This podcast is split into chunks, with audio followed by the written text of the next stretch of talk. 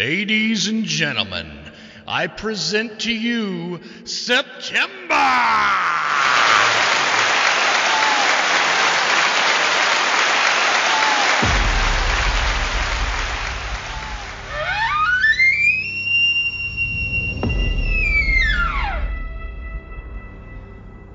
Are you ready? Are you ready for September? September, September.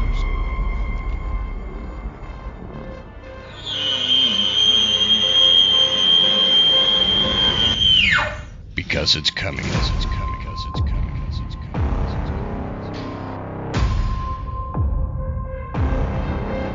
Here he comes. Draw your boat. Draw your boat. Smoked him, man. Welcome to the next installment of the School of September series, brought to you by the Western Huntsman Podcast, in conjunction and partnership with Phelps Game Calls and SKRE Extreme Mountain Gear. Elk Hunting 201.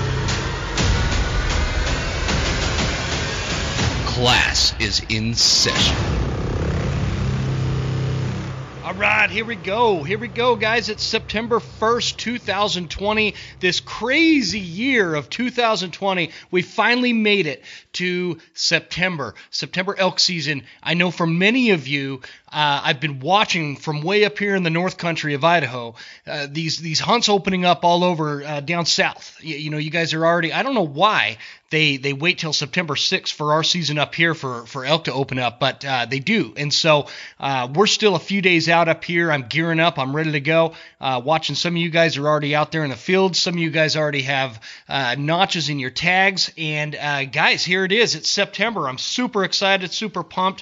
Thank you for joining us here at the Western Huntsman Podcast for the School of September. I got a great episode today with Jason Phelps of Phelps Game Calls. Uh, I'm sure you know who Jason is, and so uh, we're going to get to that here in just a minute. Uh, just a last minute, like kind of last call warning if you're listening to this today, September 1 for the youth hunters out there, this is your last opportunity to get me those essays for the competition. It ends at midnight tonight. If you're listening to this after September 1, we have already surpassed the deadline and we will be printing all those essays off and going through them and figuring out who our winners were are and uh, hopefully we'll have uh, an announcement of the winner by next week so uh, that's that's where we're at with that youth hunters 10 to 17 tell me why you want to hunt uh, and, and or what kind of hunter you want to be and what kind of example you want to set for the youth hunters that are coming up behind you. Uh, don't care about the length, don't care about anything else. Just write me that essay, and uh, good luck to you guys. I'm I'm uh, really liking what I'm seeing so far. So we've gotten we've gotten several entries so far, and uh, a lot of them are really good. We've got some really good prizes, um, and you're gonna find out about those next week. So guys, all right. I hope you're ready. I hope you're ready. This is the final installment of the School of September and we have gone through um, with with all of some some wor- some of the best elk hunters in the world have been on this show for the School of September. Take a look at it. We've got we we've had the elk nut.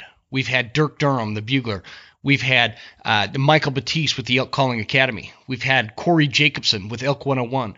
We've had Chris Rowe of Rowe Hunting Resources. We've had Joe Gilia of uh, Elk Bros. And and this is the final episode with Phelps Game Calls. Jason Phelps, a guy who's uh, just an absolute killer of elk and and a, a serial killer at that. And I, I'm really excited for you guys to hear this conversation. We had some sad news kind of come out of Oregon that I wanted to address real quick as as we roll into this because uh, I have a couple of things for you before we get into the interview with Jason. So an Oregon hunter he goes in and uh, Saturday, this last Saturday, he he wounds a bull elk. There's not a lot of information out there just yet on this. It's it's still pretty fresh. I mean, uh, we're talking a couple of days ago here, and so the articles are pretty vague, and and the news stories are pretty vague about it. But uh, this guy, He's 66 years old. He goes out there and wounds a bull with his bow. Uh, goes in, uh, you know, it gets dark. They can't locate it, so they go in the next morning. And and uh, he's on some private property. Uh, the landowner goes in with him to try to help locate this wounded bull. Finds the bull and tries to dispatch the bull uh, one more time, and that bull charged him. Uh, came came at him and kind of gorged him in the neck with his antlers. Uh, and unfortunately, the guy did not make it. He did not survive the attack. Uh, they they did locate the bull and dispatched it. Um, there's there's not a lot of information, so it's it's kind of a reminder. I think you know it's not like this hasn't happened in the past. There's been other circumstances where, um, mainly with like deer, white-tailed deer have have, have gorged somebody uh, or or trampled somebody. Uh, you know the one thing that I'll, I'll say about this is um, it's big news. Obviously, it's it's a shock to the hunting community. It's it's big news because this is not normal. It's not you know this was so circumstantial and so uh, profound uh, in how that happened. And and man, my heart just goes out to to this guy's family. And I don't want to say his name on the on the podcast, but it's out there in all the all the uh, articles that uh, you know they've released his name and all that. So, uh, guys, the the one thing that I I would hope that everybody learns from this and and kind of use it as a as a tool or a takeaway. Uh, to to make sure this never happens again to anybody out there. I, I I'm just like you know it breaks my heart to hear this story, and um, th- this is one of our peeps. He was out there doing what he loves, and and he was he was killed. These are wild animals we're dealing with, whether it's a deer or a or a damn squirrel. These are these are wild animals. They're, uh, when you when you do get when, let me let me rephrase that. When you get an elk down or a deer or a bear uh, or any other game animal, and I've seen this on videos. Like people will post their videos on YouTube. They they they locate the bull, right? And it's laying there, and um, the assumption is it's dead, uh, it's gone, and they go running up to it and grab the antlers, or they go running up to the to to the elk and they they put their hand on it. Guys, you, that's super dangerous. You you really do need to make sure that that elk is dead, and and and he really has been, uh, you know, he's passed away or or whatever.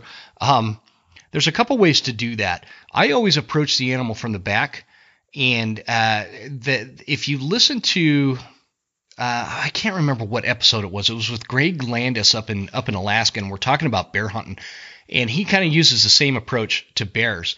Uh, or with bears, you kind of approach from the rear because they have to fully turn around and you have time to react. Uh, don't don't come at it from the front. Try to uh, you know get close and make a little noise and make sure it's not moving. Uh, look for the tongue hanging out. If the tongue is hanging out most likely it is dead. That is not a 100% guarantee but most likely it is dead. A uh, couple stories. Um, i know a guy who well when i was a kid one of the neighbors went went deer hunting and uh, it was a mule deer, and he got this mule deer down. It was only like a, you know, it was like a three or four point mule deer, not a very old mule deer.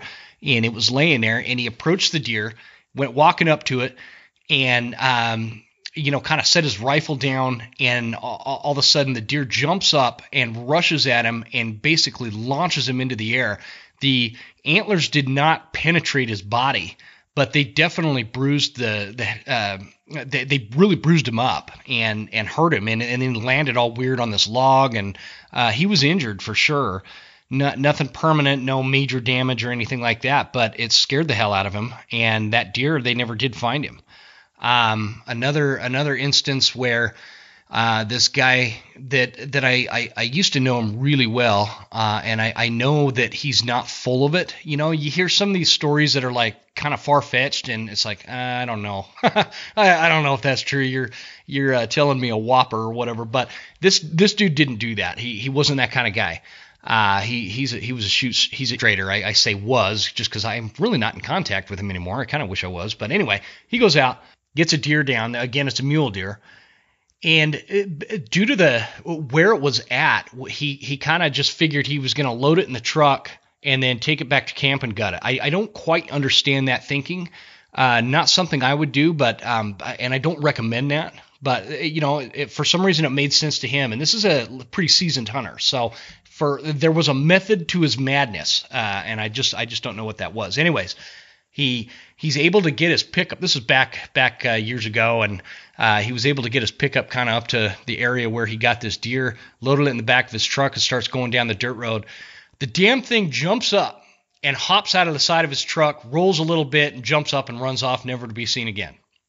So, I, and I tell you these to highlight the the you know, especially when we're dealing with like a 700 pound elk man, you you really have to verify. These things can be super dangerous, and obviously we saw that in Oregon this last weekend. And and they're super dangerous animals, especially when they're wounded, especially when they're cornered, they're scared, they're uh, you, you, know they're they're desperate, so they will do whatever. It's their last full measure, right? They, they you're the threat. It's their last full measure. Their last option is to come at you, and they're gonna win.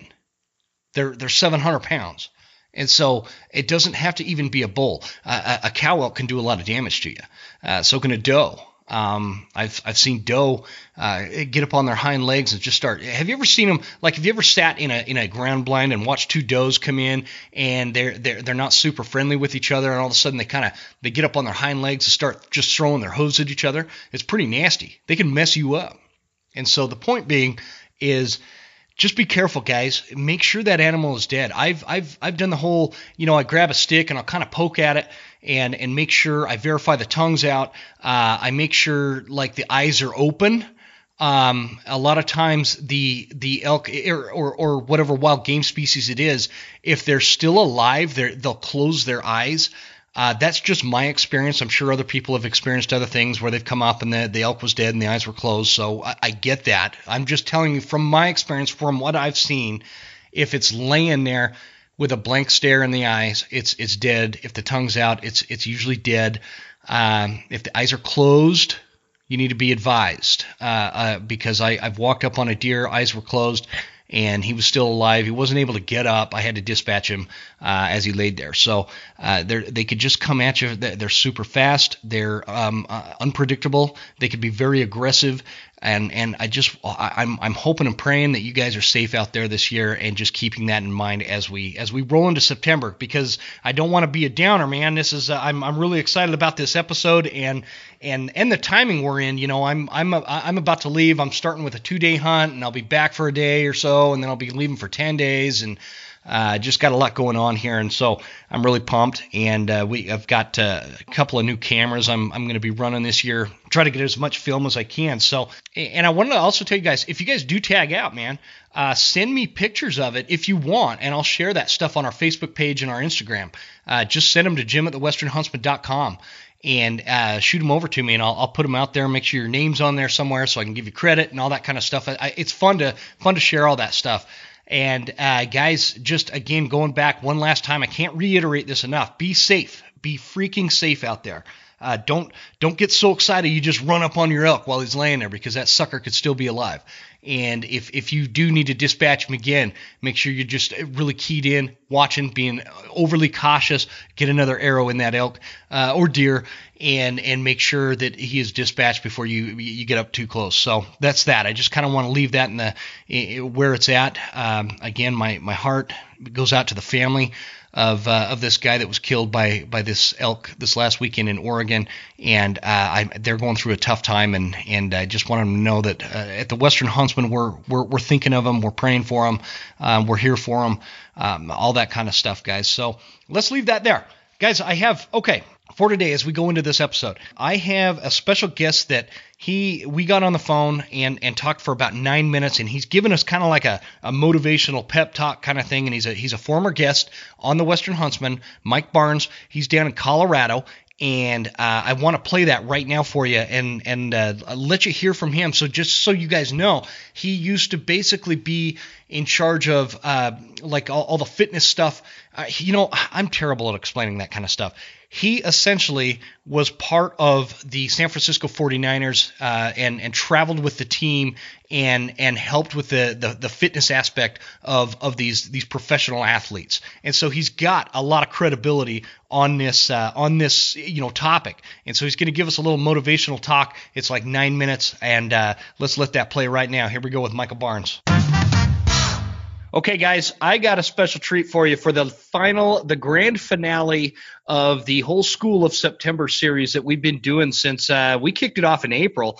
And as we get this one rolling, um, if you remember back in, gosh, when was that, Mike? Was that was that April, May?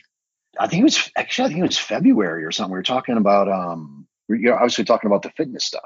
Yeah, maybe so, it was that long ago. Maybe it was yeah, that long ago, yeah. but it was a while ago. We had my friend down in Colorado, Mike Barnes, Michael Barnes uh, of MB Fitness, and we we talked all sorts of stuff from nutrition to fitness and everything else. And he promised he'd come back on to give us a pumped up motivational speech right before season because we all know things are going to get tough out there.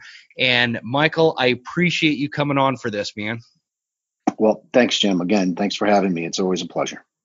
And uh, and I know if you're looking forward to elk season like I am, um, we we need some stuff in our mind to keep us trucking along uh, during those hard times.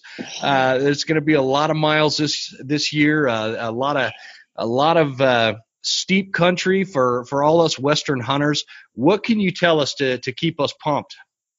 You know, I think it kind of comes down to, to a, a, couple different things, and to have kind of a clear vision on what you want to get out of the experience is absolutely key. So we were just talking, just uh, you and I, Jim, before we got on air here, and you know, we we both agreed that it's kind of nice to help out other hunters if you can. You know, and if you have an advantage, um, or you know an area, or you want to get someone into hunting, or someone with a disability, or a friend or family, it really doesn't matter. You kind of want to show them, um, you know, how you like to hunt and what they kind of want to get out of it. So some people are like, look, I just want to go hunt for a couple days. I want to get out. I want to hear some bugles.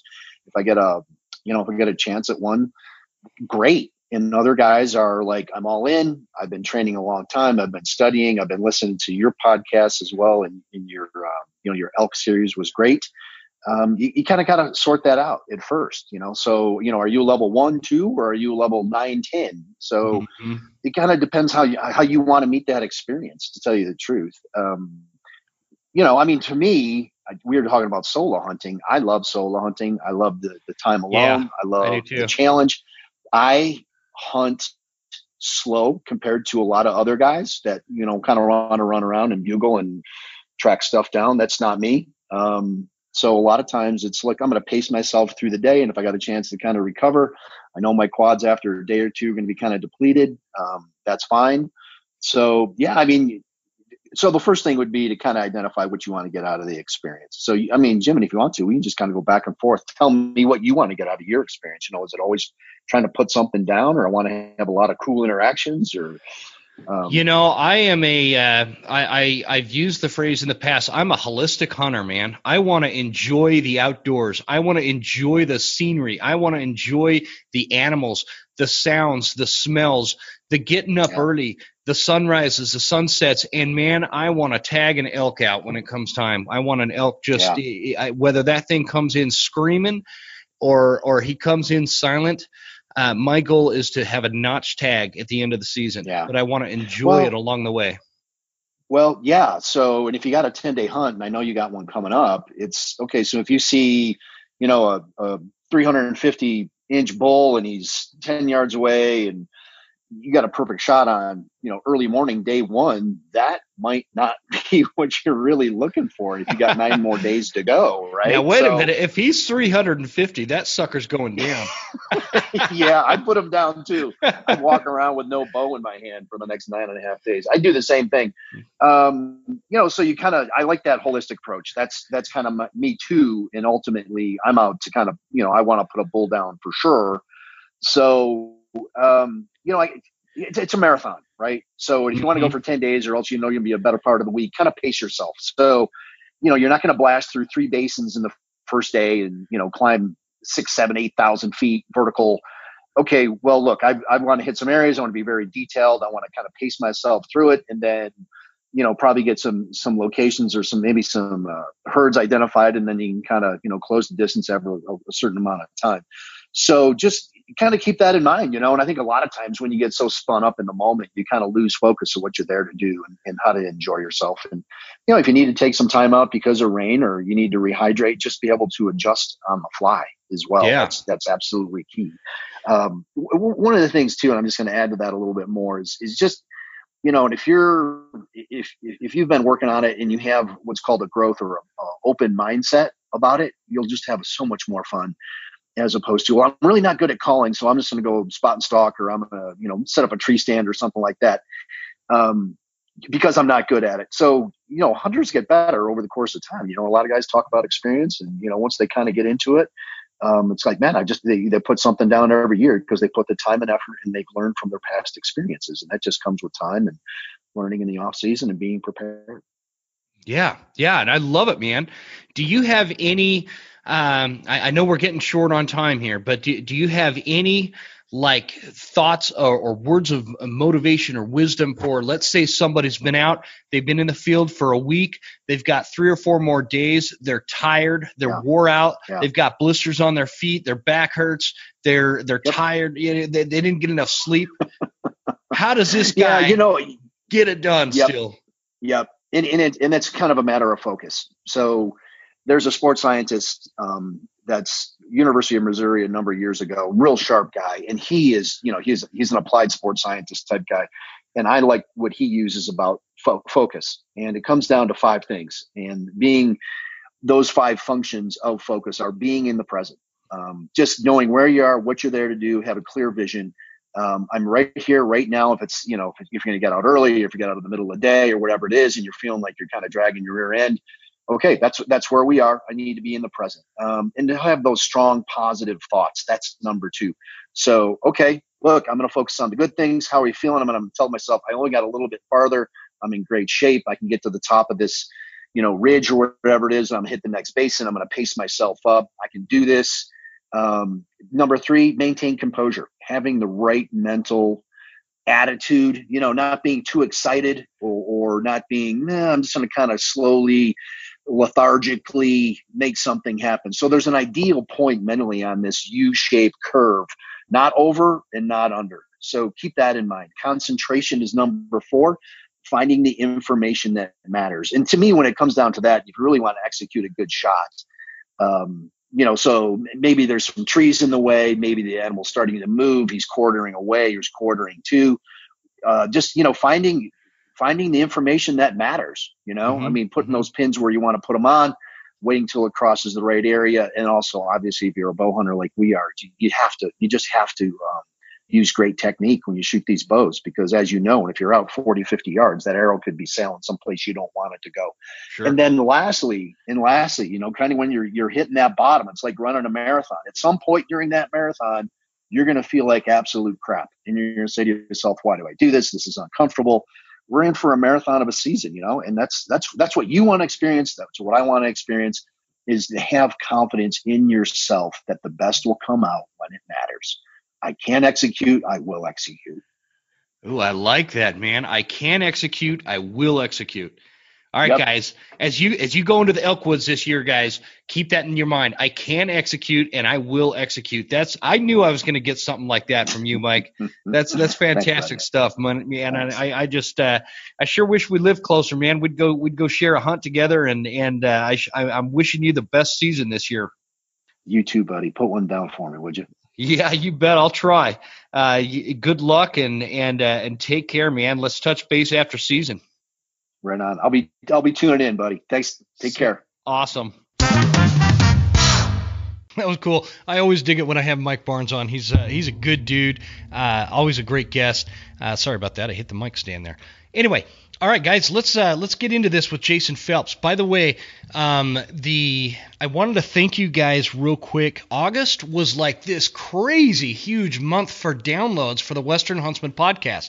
And I think it's like a combination. We had a bunch of good guests, and we also had, uh, you know, we're coming up to hunting season, so I think a lot of people are starting to tune in more to podcasts and stuff like that. But we just had like an astronomical amount of downloads, which is just it speaks to uh, the the fact that I have the best audience out there in terms of um, in terms of hunting podcasts. You guys are just awesome, man. I don't I don't know hardly I don't get you know, a lot of negative feedback. I don't get a lot of people attacking me. I do every once in a while, which is always expected.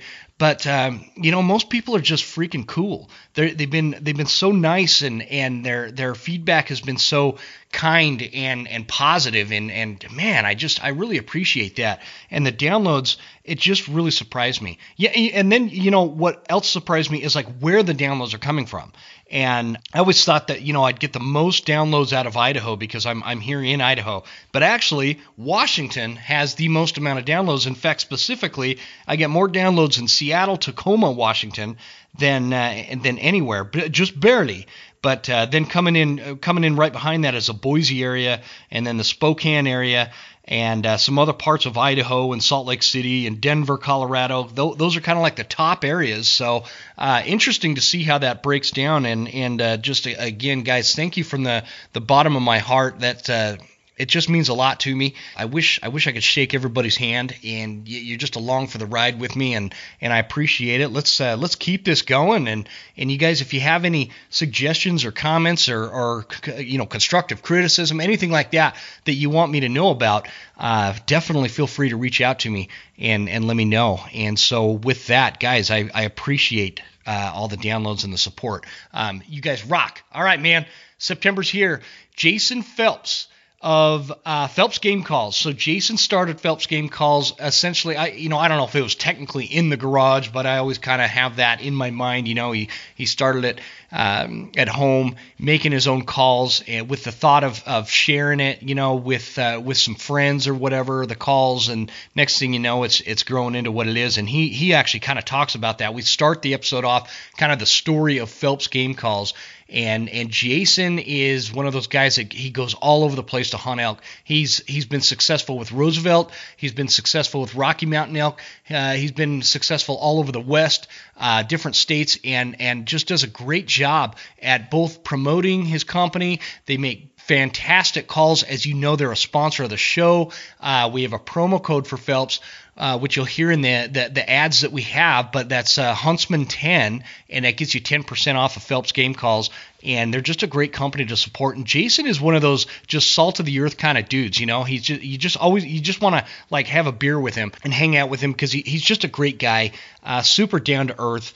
Uh, you never know what you're going to get when when you're getting like a founder of of a company that's that's well known and and you know popular kind of thing. You never know what you're going to get with those kind of people.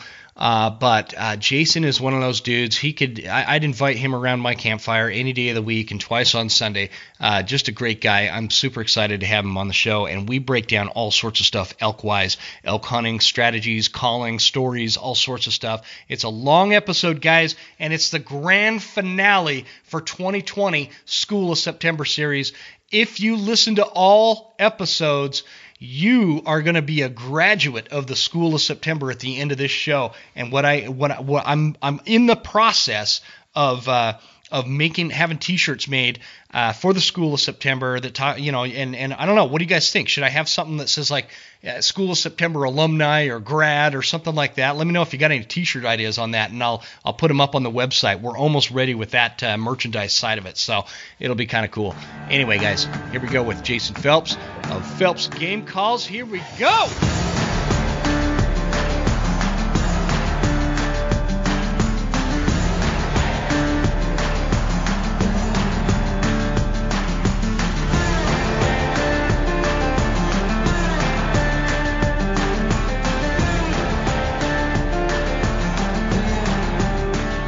Right, guys, I am on the line with the one, the only, the what else should I call you, Jason? I mean, uh, there's all uh, sorts uh, of stuff. We should probably stop there because I already can't live up to whatever you're going after there. So we'll. Uh... oh, I highly doubt that. I highly doubt that. I've got Jason right? Phelps. I've got Jason Phelps on the line uh, with Phelps Game Calls, as you guys know, for the uh, kind of the what, what I was just telling him before we hit record is kind of like the grand finale of the School of September series. So up until this point, I'll just kind of go through it real quick. We've had the Elk Nut Paul Medel on. We've had Dirk, uh, the, the bugler on. We've had Corey Jacobson. We've had Michael Batiste from the Elk Calling Academy and uh, Chris Rowe from Rowe Hunting Resources, and we're kind of, and then we had Joe Gilia of of Elk Bros, and so we're kind of wrapping this up with uh, with Jason Phelps, And I think it's kind of a perfect way to wrap this series up, actually, because Jason, when, when it comes to like calling and and all this other stuff that we're going to get into is tactics and strategy, you've got some you've got some excellent stats, and I know a lot of people are looking forward to this. When I've had a ton of messages about it, so thanks for joining perfect, me and welcome to the show, man. Yeah, thanks for having me, Jim. I really appreciate it.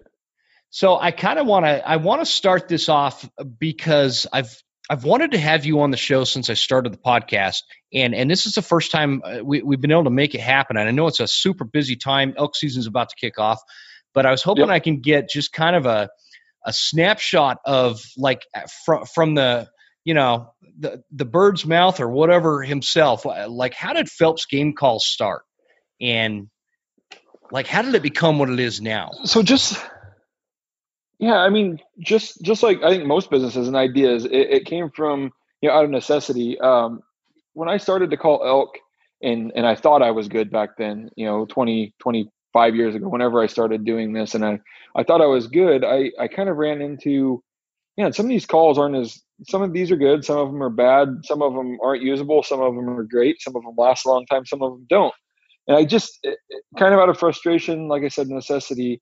What if we can build a couple of these right, why can't the rest of them be right? And so I I started just the you know kind of exploring like you know how to build game calls. Mm-hmm. Um, you know, knew a little bit about them from tinkering them. You know, I was a guy that would would take my um, you know Primos hyperlip apart and and try to marry it with a uh, fighting oh. cow from Carlton. And I forgot like, about that hyperlip, man.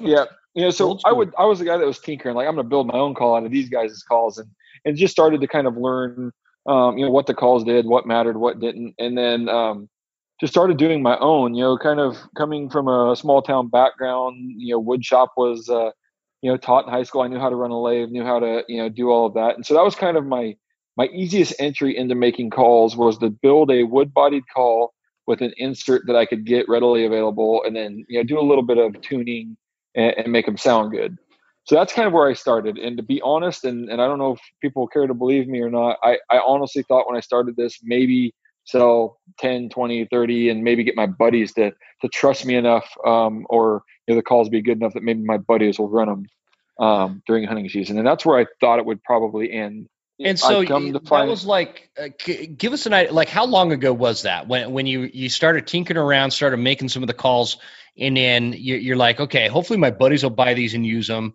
what, what was that about 10 years ago or so yeah yeah 2009 so 11 a little over 11 years i started kind of and it's a slow process because to be honest you don't really know exactly what you're doing and where to source parts and um, you know even even the tools that it took to, to build a call right and, and consistent um, so you kind of go down that path and and i all right i got pretty good at these and uh, you know, uh, a small town shy, you know, relatively shy guy, not good at talking. I, I had a fairly good knack for marketing and and hey, if I could just get these people, you know, to let me share my calls or do some giveaways or or whatever it was, you know. So I went like to the Monster Muleys forums and and talked to the owner like, hey, I'd I'd love to just provide some free calls to your users, and and that picked up some steam and um, you know local forums and and people started to like them and um, you know whether it was marketing or just you know I don't my I don't think I have a great personality, but everybody you know whether it was my personality, whether it was my you know ability to give the you know people time things just started to pick up steam and and uh, being a diehard archery elk hunter like well what's next well i need to learn how to make diaphragms? Well how do you do that? Um, you know and so the re- you go back to the drawing board. Where do you get diaphragms? Well, who builds the presses? Um, what design do i want in my presses? And, and you start to track down all of these items and then that was like the progression was to get into you know building diaphragms. So that was i knew i had to get there to kind of get to the next level. Uh, it yeah. was it was um, a struggle though because when I started, um, you know, with without the you know any financial backing and, and doing it all out of pocket, uh, you were kind of stuck with with using what everybody else was using out there, whether it was the same materials, the same frames, the same tape, and uh, it it was a little bit of a challenge. But we pushed through. Um, I spent hundreds and hundreds of hours behind that press um, frustrated as all get out until we finally started to have some recipes come together and uh, kind of just learned how to put a diaphragm together that people would, you know, some people could use. Some yeah. people couldn't use the flat frames, and I knew it was always going to be a struggle, which ultimately down the road, you know, leads us to the amp frame, um, you know, long, you know, rewind. We used to do bugle tubes, but they were made out of fat bats. Uh, you know, your kid's wiffle ball bat. We would, yeah, we would take, yeah, we'd take them. We'd cut off the neck. We'd drill the holes in the end. We'd we'd put some electrician's rubber splicing tape on them to kind of deaden the barrel. Um, we'd sew the covers in house, whether it was my grandma or my aunt, and and we were doing all of this stuff. And then everything kind of fell into my my lap at the right time. You know, Fat Bat's like, hey, we can no longer sell you guys tubes. Well, guess what? I had a tube design forever. I just couldn't afford to to bring it to market. Well, I had finally, you know, hey, I've saved enough money. Let's let's just go full. You know, let's double down um, on our own designs. And and you know, that amp and Unleash came out about the same time, and and just kind of took off like like wild, you know, fire. And uh, that was kind of the big turning point for us is when we were able to produce and design um, calls that I had designed. I was I was excited about. I had tested, vetted, made sure they were good. Had hundreds and hundreds of field users use that amp frame before I ever brought it to market the following year. Oh, um, oh, really? I knew. Yeah, I knew a guy with a narrow mouth what he thought of the call. I knew a guy like myself with a giant mouth could use the call. Um, you know, and, and everywhere in between. Um, people that hated flats, people that liked the flats, and, and had enough feedback that I was like, all right, I'm comfortable enough to release this um, diaphragm. And uh, you know, I I can remember the first time Dirk actually walked by the booth. You know, he at that time he wasn't using our calls, but just like always, you know, you want to hand those guys some calls and just say, "Hey, crank on this and tell me what you think." And I remember him coming back by the booth later, like, uh, "Don't change anything, just keep doing that." Oh, really? Uh, I didn't know that. Yeah. What year was that? Yeah. That would have been the very first year we were in Salt Lake City, and I believe that was 2017 because we tested them in 16, um, released them in 17, and uh, yeah, just just kind of went on from there. See, I love I love those kind of stories, man. I I, I like yep. hearing that kind of stuff. You know, you're like and, you start making these things in your garage, and next thing you know, you're in Salt Lake at the expo, handing these things yep. out to like Dirk and and whoever, and and uh, yep. and starting to get feedback, man.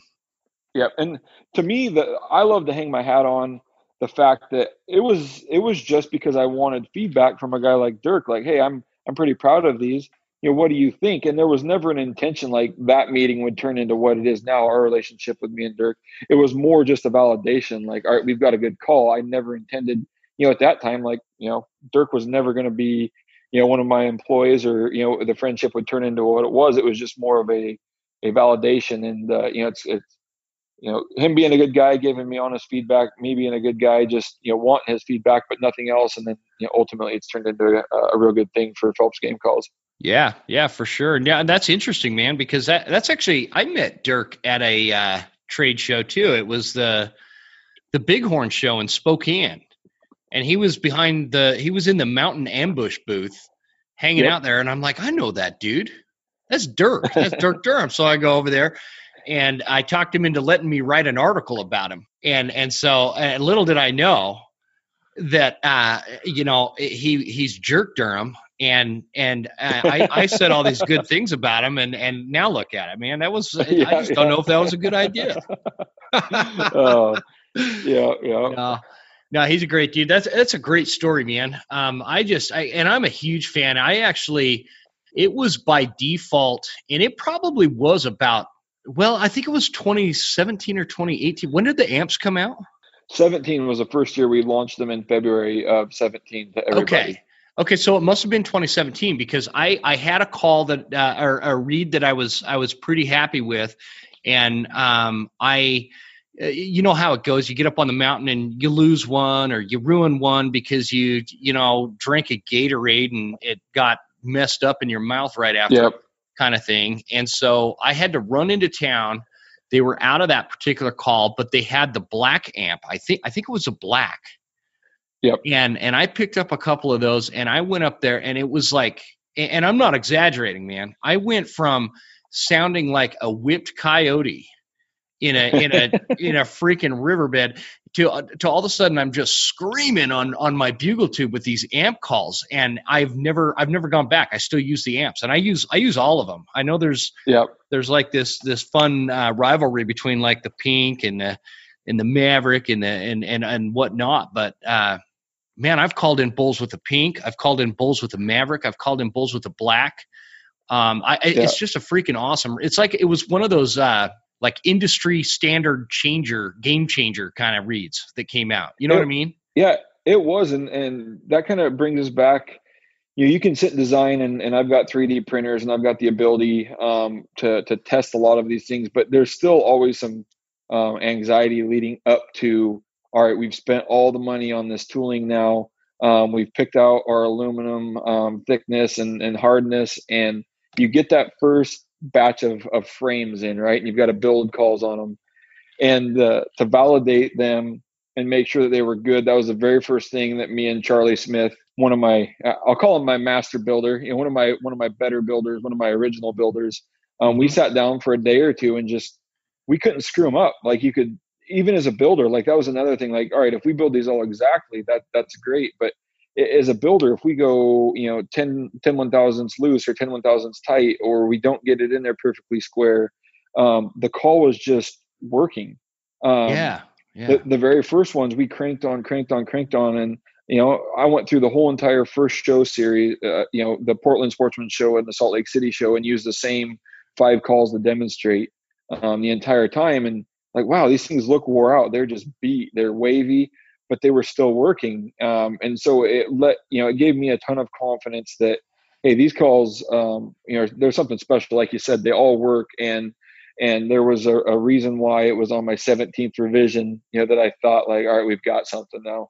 Yeah, uh, what what I think what I think really stands out with those, and and uh, I'm not trying to make this a big you know a, a Phelps commercial or whatever, but the the w- what really stands out is is I've been calling for for long enough to to know that I, am a pretty decent caller, right? I'm not I'm not a yep. great caller. I'm not like the bugler, you know, kind of kind of level, but I'm a pretty good caller. And the the same reed that I use, whether it's the pink or the Maverick or whatever, I I last year like a month before season, man, I gave I gave one to my my 17 uh, year old daughter. Actually, she turned 18 in September uh, like a month before, and like she's out there. She she worked her butt off for a, for a month, but she was using the the the Maverick and uh, and the black amp, and I cut the black amp just down just a touch to kind of help you know fit her palate a little bit better. But yep, she's yep. out there screaming, and she's out there screaming with this thing last last year, man. And nice. so it's it's just an interesting thing. Like for advanced callers or, or beginning callers, it's it's these these amp diaphragm reeds are are just kind of it's hard to beat them. And so yeah, I I, I agree, and eh, I'm I'm not that guy that's going to sit and talk about our own stuff. Like it's the you know there's certain stuff works for certain people, but in my testing and, and all the feedback we've got, it, they work for a lot of people, and uh, mm-hmm. you know it, it's nice to know that we designed something that seems to work a little you know a little better for most people. How long have you been hunting elk? Is that is that does that come out of your childhood or, or adult onset, it, or, or, tell us I, about that? I wish it came as a child. Deer hunting was okay as a kid. Elk hunting was not. Um, elk hunting was like I, I, can remember growing up. Like I was so mad at my dad and uncles because the kids never got to go elk hunting. If they did, it was maybe right around with grandpa and grandma. Why the guys elk hunted? You know, it was a uh, you know beat the brush. You're in the timber all day long. Mm-hmm. Um, elk hunting in Southwest Washington is a whole lot different than everywhere I hunt now in the West. Um, so I can remember that being kind of that rite of passage. Um, you know, my I, I, think they finally started letting me hunt elk um, my junior year. No, no, I take that back. My sophomore year of high school. But they they did they they gave themselves some additional um, you know hunting season because they they said here you take a, a muzzleloader we're going to keep rifle hunting you know so they were extending their seasons or their time out in the field or their you know the potential to put meat in the freezer by getting me a muzzleloader tag. So I was able to go out there and start start elk hunting, but it wasn't the way in what we knew that the guys did. And so um, my dad's uncles, all of you know a bunch of loggers um, forever. You know they hunted elk hard. They would check the clear cuts first thing in the morning. And if the elk aren't there, they were diving in the timber, and you might not see them until dark, where they said they were going to come out. Uh, and that's that was like the way that my family elk hunted. And it's a lot different than than 95% of the places you know the elk live nowadays. Yeah. um, it's not jump eh, you know it's not jump in the timber and beat the brush and learn how to track and and be able to read the sign and, and basically you know go track a bull down in the timber and kill him before he sees you type of a, a hunt. Um, so yeah grew up deer hunting but um, knew i was always going to be elk hunter. Absolutely was you know was excited for that day you know that rite of passage to be able to elk hunt with the guys. Um, and and was very fortunate to learn from some really good elk hunters and, and maybe even better woodsmen um, that that you know they they hunt elk differently than I do now with the calls in my mouth, but I was able to pick up and still use a lot of the stuff that they use as far as you know being able to track elk, smell elk, figure figure out where they're at based on you know hunting through the timber, um, and, and, I still you know use a lot of that information now to to you know be successful in archery bulls. Hmm. So that was kind of one of those things where you you kind of they, they let you dip your toes with muzzleloader, and you guys are hunting um, the west side of of Washington, right, where it's like a jungle over there. Yep, um, intense, intense brush. I know you're up in northern Idaho. Um, you know, I, I I can't compare them to each other, but this coastal brush is is something else. You know, devil's clubs, everything pokes you, sticks to you. Um, you know, uh, whatever it may be, um, you know, gets you, and and it's it's definitely challenging. Um, you know, and it rains here the whole time. Um, yeah. from about yeah. you know October on, um, you know, you're always going to be hunting in your rain gear. Um, so it's just it's a little different, and, and uh, you know, it, I it's so brushy. I don't want. It is, and I don't want the rest of your podcast listeners to, to tell me that I think we're better, but it's a different game. Like some, I've always said that a successful Roosevelt elk hunter can go anywhere and be successful elk hunting. I don't know if that reverses. I don't think you can take potentially a, a good Rocky Mountain elk hunter and throw them in this coastal jungle and they're going to be able to find their way. And I'm not saying that negative or that we're better, but I just I've seen it enough times that there's been a lot of you know industry guys come to come to the coast and kind of just uh, you know get get their you know butt whipped and, yeah. and put their tails between their legs as they go home. Yeah, no, I uh, there actually I, I agree totally with that. So I've I've hunted all over the West. I've I've fished all over the West. Eh, you know, there there's and I've been I, have never hunted Western um, Washington or Oregon, and uh, in fact I've never hunted Oregon. Uh, hopefully I'm going to change that soon. But anyway, yeah. so so like okay, I, I I've been over there, man. North Idaho is one of the most difficult areas I've ever hunted and I, I think that if I came to Western Washington and chased Roosevelt, I'd have my ass handed to me in like a pink wheelbarrow. And I mean, it would just be a disaster uh, because it, it is it, it is seriously brushy and and super thick. And like you said, like it's thick and brushy here, but you don't stick to everything, and you can uh, there is some visibility in North Idaho at least. So, I mean, it's just and it's it's like that anywhere. You know, there, there's there's yeah. challenges wherever you go, right? I mean, Arizona has its challenges, even though it's wide open kind of kind of country, and in, in, in, with the exception of some of that higher elevation stuff and ponderosa yep. forests and stuff. It's just it doesn't matter where they've all got their challenges, but but there is something super unique about Western Washington and, and coastal Oregon. Um, that that Roosevelt country. I've never done it, and I really really want to someday. So yeah, um, that's that's. Yeah, I mean, I I've got some amazing, you know, used to have some of the best elk hunting in the world, uh, you know, right in my backyard. And, eh, you know, it's definitely nice as you start to cut your teeth on, on Cullen Bulls because you had lots of opportunity. Now um, we have hoof rot and some other issues that are bad. And then the only downside, which is, you know, back when we were just filling freezers, we didn't care. I am almost positive there's no scientific um, facts to back this up, just my own observation. We have the world's smallest horned or the smallest antlered elk in the world in my backyard. So oh, really, they're just they're they're Roosevelts. They've got huge bodies, but they just I mean everything's you know what I would consider a raghorn now going to other states. There's just um, I don't know if it's our age class, if it's our genetics or what, but there's just very rarely um, you know big mature bulls here. So uh, what what's your favorite state to hunt? Favorite? Yeah, yeah. What would you What would you say is like your just the most enjoyable hunt you've been on state wise? I think Wyoming. Um, you know, I've only been there once. Uh, I've been there well once on an elk hunt, once on a deer hunt, and I just I like Wyoming. Um, where I elk hunted, there was a lot of elk. It was just, you know, it was beautiful country. Um, was I loved that, everything about it. That was that hunt you went on last year. When um, uh, well, I don't want to say the area. Uh, anyway, the, but it was it was Wyoming. Yep. I, I think I know where you were at, but so that that type of country, uh, and that that particular area of of Wyoming is like it's grizzly free, right? Yep, yep. I you know, and that was a lot of that went into weighing in on on my decision. I will hunt grizzly country. I do it in Montana. I'm going to do it this year in Wyoming, um, as I have mm-hmm. another tag um, that I was fortunate to draw. I'll do it, but that definitely added into uh, uh, you know having that many points, ten years.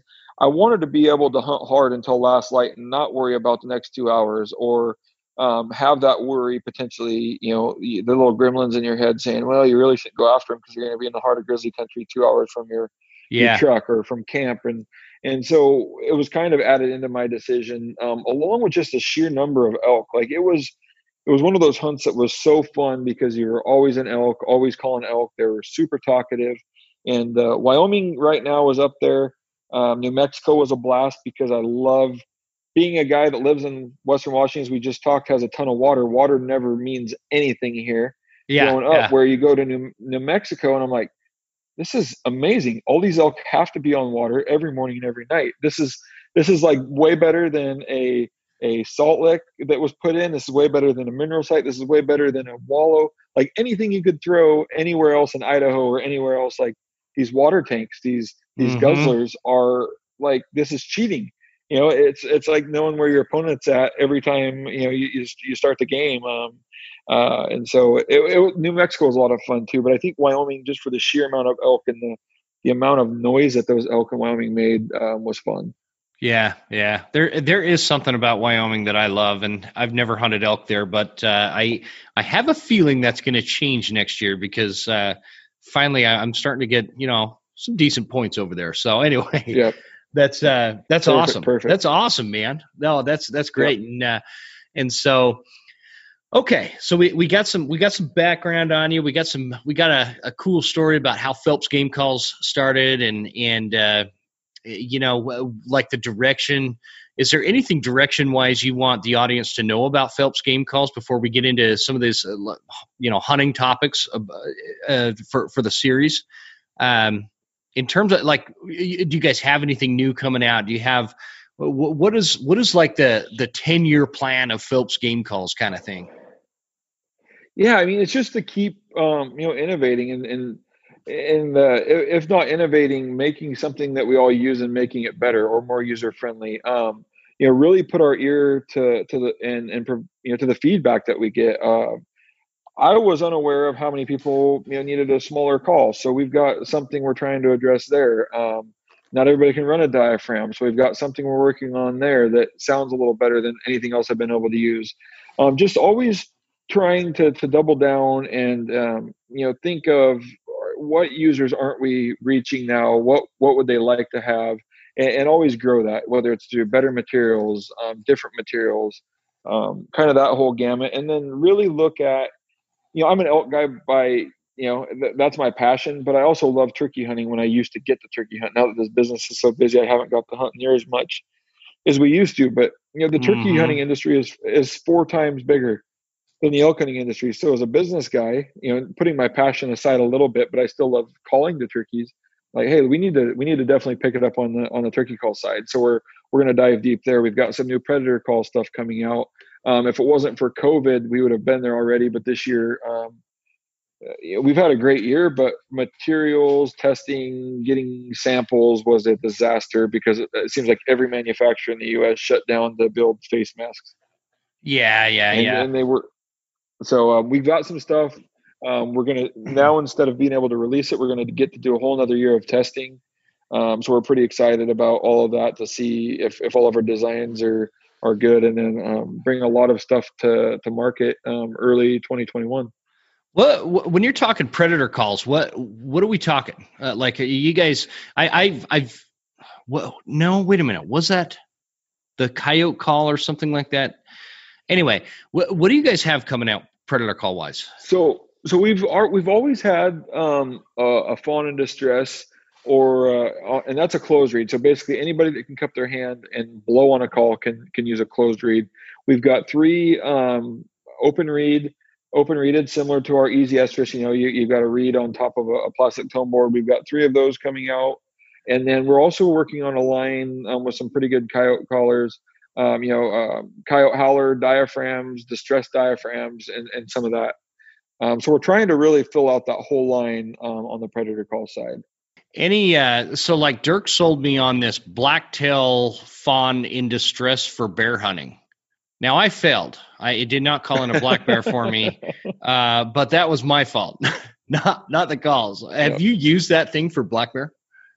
So I've never hunted black bear because I, in my state, unlike your guys's, it's almost impossible to draw a stinking spring bear tag. And I had enough points that I've I've never personally used it. And there are a lot of people out there that do use that fawn in distress call um, for spring bear. You know, at the time that those fawns are dropping. I will tell you what I did with those calls, and I did it a bunch of times, and and it's a kick. But I don't like to stress the deer out in my yard. I love to go out in the yard and hide behind my house and start cranking on that thing when I know there's a deer out there or a doe out there. And you will watch her run by you full speed at six yards as she turns the corner in the house looking for wherever that fawn is. Yeah. Um, and, and, so it, it's obvious that they work. The MeatEater guys um, have tested that call a lot more than I have. Ryan Callahan, back when he used to guide black bear hunts up in Canada, um, you know, I believe uh, Rinella used it on a Sitka blacktail hunt, where a lot of times you call the the doe in with that fawn in distress, and the buck in the rut is right behind her. Mm-hmm, um, mm-hmm. We've used it. We have used it in Montana um, during the rut. That those does, and you'll watch ten deer come single file over the coulees or you know through the rises, and then that buck's just behind him because he's not going to leave that group of does. Um, so there are times where this thing works. I just haven't got to use it yet on bear, but um, you know, using it as a deer call um, has worked well. And then I know you know Callahan and some other people have used that that call really really successfully for spring bear. Well, I just I I think my problem was I didn't have enough time this last year to, to get after the bears. I, I only went out a few times, but yeah, come over and see me in Idaho, man. We'll go try it out. We got this this area I hunt has four black bears per square mile. Uh, it's it's pretty Jeez. it's pretty thick. So um, yeah, I we'll you know to, what I, we'll I was give it a, a, try. Yeah, come come see me. We'll go try it because what what I get nervous about is I'm always solo hunting with that, and I'm I'm worried. Okay, I'm facing this way, uh, using this call. I'm worried like I'm going to turn around and there's going to be a black bear uh, about to lick me right across the face. You know? Yeah, so. yeah. that's what that's a struggle because they're so dang quiet too, and so that's how it usually happens. Is that they're just right on top of you. Yeah, exactly. Yeah, they're um, super quiet. But no, my I need to come spring bear hunting more because uh, my kids have decided that there's no better food on earth than breakfast sausage made out of bear. Yeah. So I need to need to keep cool. that stocked up in the freezer. Cool. All right. Well, let's uh, let, us let's, let's talk about that, and maybe we can we can work something out for next year because I, I don't think the the non-resident tags are too much. But um, what do you say to like? I want to get your reaction. You know, nope. word word got out that I was having Jason Phelps on the show, right?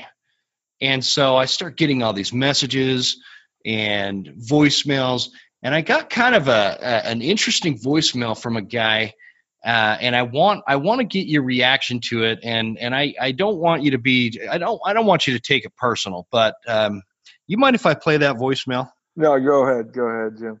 Okay, I yeah, I sometimes the internet gives out on us, but I, I just want to get your reaction on this. Uh, this guy has he's super opinionated, but uh, let's see what he says. Uh, yeah, yeah, Jim. Uh, this is Doug. Perfect. Uh, Fluty. Doug Damn Fluty. Listen, uh, I, word on the street is you've got some so-called celebrity coming on there onto your show tonight, and I just kind of want to put a bug in your ear about that guy. You know, uh, hey, I know his name is Phelps Game Calls. I like to hunt. I like to call him Flaps his gum. Flaps game called. Flaps his gums game called. That is.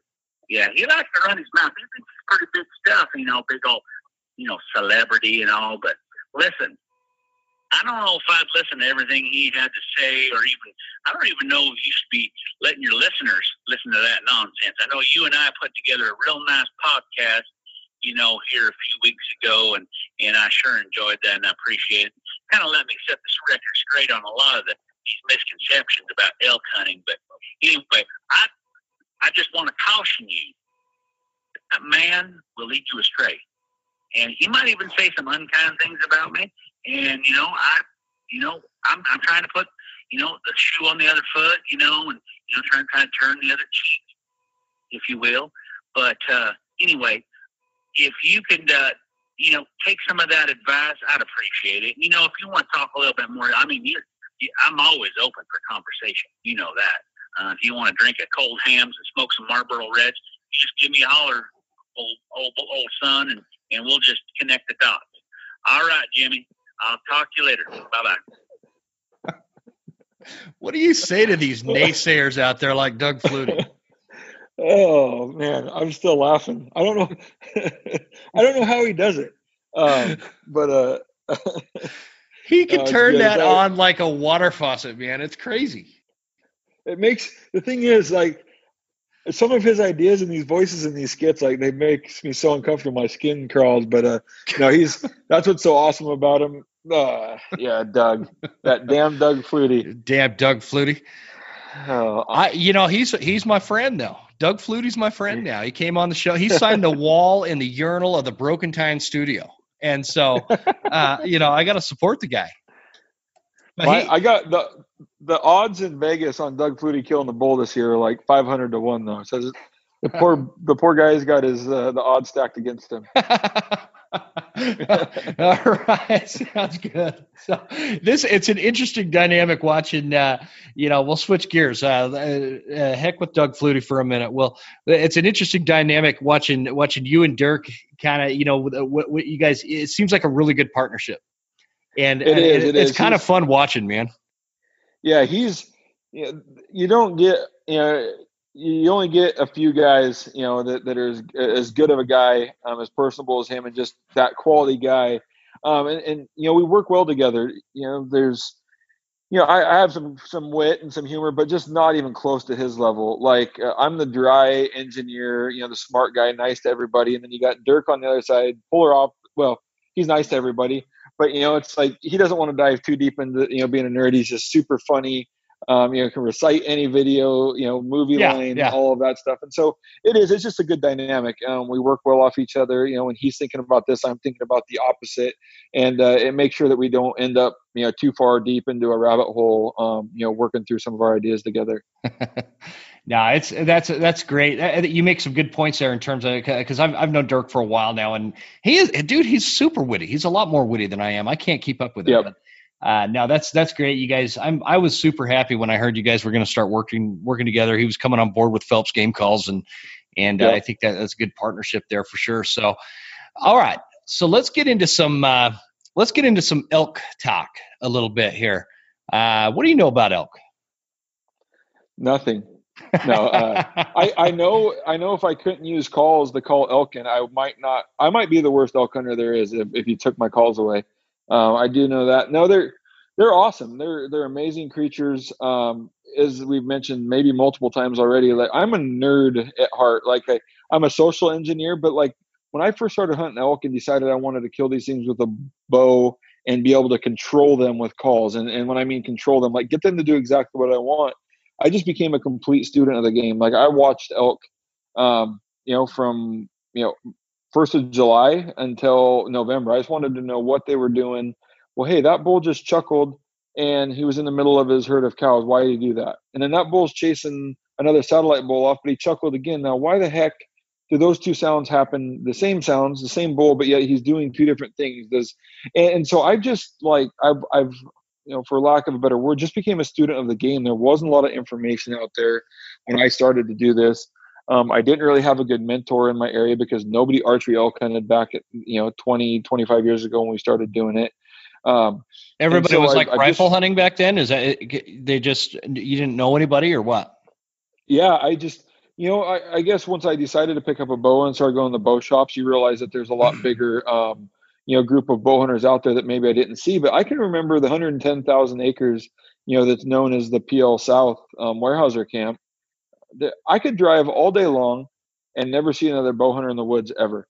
Um, it was it was me. I had all these elk to myself, and uh, like I said, I learned a, hard, lot of hard lessons, but I had a lot of a lot of opportunity and learned really really quick what worked and what didn't um, for my style, and and kind of developed that. So um, you know, and uh, as a as a fat kid at heart, I loved eating these things. Like man, these things not only are they fun to hunt, but these things taste dang good, and, and a whole bunch of different recipes. So it was like the perfect pastime to go, um, you know, go call these things in. You know, kind of like the puppet master, like man, I wish I could, you know, when I move my hand this way, when I make that call, this thing does this, and when I do that, it does this. And that was really my goal was to go out there and be able to, to kind of trick nature, uh, control nature. And then I came from a, a, big family that was all about stacking meat in the freezer, so that was always important, um, you know, to go out there and, and, and do that as well. So, so when you when we're talking about um, Well, actually, what, what, I want to circle back to the recipe thing and the elk uh, and the elk meat and all that kind of stuff in a, in a minute here. So let's let's okay. dive into a little bit of uh, philosophy in terms of what is Jason Phelps. Uh, what, what, are some things that that you find important for um, you know not necessarily a new hunter maybe maybe it's an experienced hunter like me who spent a lot of time in the woods but isn't successful every year right and and and somebody that uh, they they really want to get after it. Um, can you walk us through? You get you get up in the morning. It's September. What what does a day elk hunting with Jason Phelps look like? So very first and most importantly is, and you know everybody's going to be like, well, we're not learning anything from this guy. He just says the most obvious answers. The very first thing I have to do is find elk. You know, the very first thing you have to do is find them. Mm-hmm. Whether that involves, um, this is where Doug Fluty's probably going to call me and leave me some nasty uh, voice messages. If I'm, I'm sorry, I'm sorry about that. I, I am not going to say I gave him your number, but I'm not going to not say it either. Okay, so I mean, if you're not in elk every single day, um, morning and night, like you need to do something different or be in a different unit. Um, I love more than anything to grind it out, and it only takes one elk, but being in a big group of elk or in an area where you have multiple opportunities every day is always going to be to your benefit trying to kill these things. Um, but with that said, let's say you are in an area like that. My goal is to just find find the elk that morning wherever they're at, and if that means blazing ridges as fast as I can walk and locating bulls, then then that's what it's going to be. Or if um, you know if I was able to not and I was able to go uh, locate a bull at night the night before, I want to be on that bull first thing in the morning, so I at least have that guaranteed opportunity that morning versus um, potentially just aimlessly walking through the woods or doing the same thing that I did the last three or four days um, leading up to that, and getting the same result. Uh, my goal is if there's not an elk there, um, if I can't find one within a, a decent you know distance, um, then you know I'm I'm gonna do something different. Um, so you know find elk, um, you know really track down the elk, and then you know play our game after that, and then we can get into kind of like what's that philosophy once we have located elk. Um, well, let's let, let's stick to lo- locating them for a minute because I want to I want to dive a little bit deeper into like what are you doing to find elk? What we we we want to find an elk, right? Or or a group of elk or or you know whatever. Uh, like what what kinds of things are you looking for in in let's say a unit let's say you drew a tag in wyoming and you've done all the e-scouting you've done all that stuff now you're you're day one on the ground in the field. What kinds of things are you looking for at that point? So I'm going to go try to truth my high points. Like as much as I love to bugle, as much as I love to get a to bugle back, I'd much prefer to be able to look at these elk from a distance prior to my hunt, leading into my hunt, during my hunt, and just really, all right, I'm on a high vantage and I can see, you know, for miles in each direction. Like that's my ultimate spot to be. Um, you know that way i can look over at this mountain. Are they on the south? Are they on the west? Are they on the north? Are they on the east slopes? Like what are these elk doing? Where are they at? What elevations might they be at? Or you know and i can start to answer some of these questions because that information is going to be good for the rest of this hunt probably in that unit throughout um, you know are these elk coming out to feed in the high meadows above the cliffs below the cliffs um, all of that stuff is going to play into what i'm going to do and what i'm going to make my decisions based on for the rest of that hunt so number one, first and foremost, um, use my binoculars, use my optics to figure out what's going on in that unit. Okay, so it, on that line, uh, let me throw a scenario at you. You're you're on a ridge. You're overlooking, you, know, a drainage or a basin or whatever. You see you see a bull elk feeding. It's first thing in the morning. He's just kind of moseying his way up, right? Yep. Uh, do you throw out a call, or do you close the distance?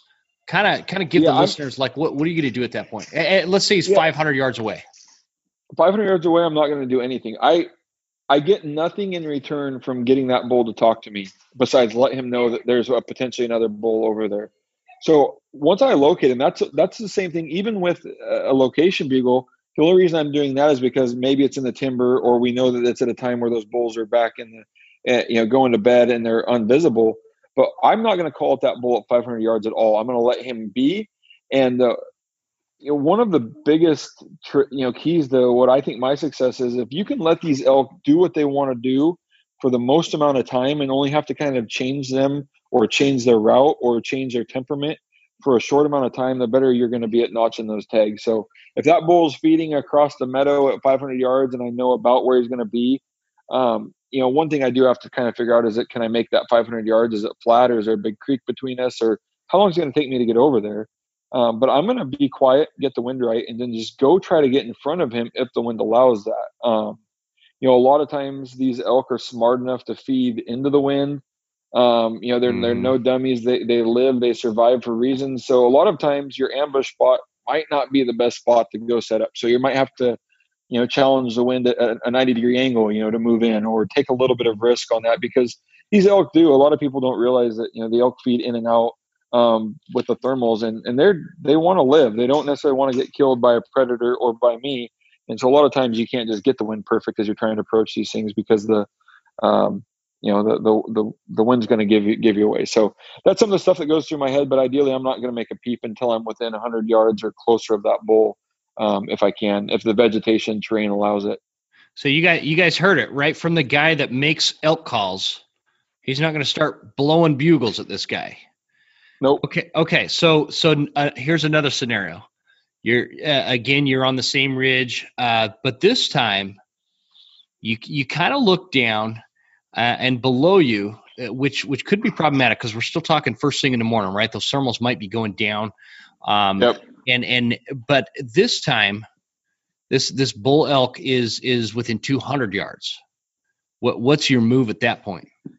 Um, if if I can see him, if he can see me, um, you know, first thing I'm going to think once again the wind and and uh, you know we can always come back to that. It, it plays an important part in archery elk hunting, especially where you've got to get close and uh, almost no, you know, unless you can shoot an elk at 300 yards, which I don't recommend to anybody with archery equipment. Every time a bull is, or any elk's going to get killed with archery equipment, they're going to be close enough that they can smell if you don't have that right. So it's always got to be first.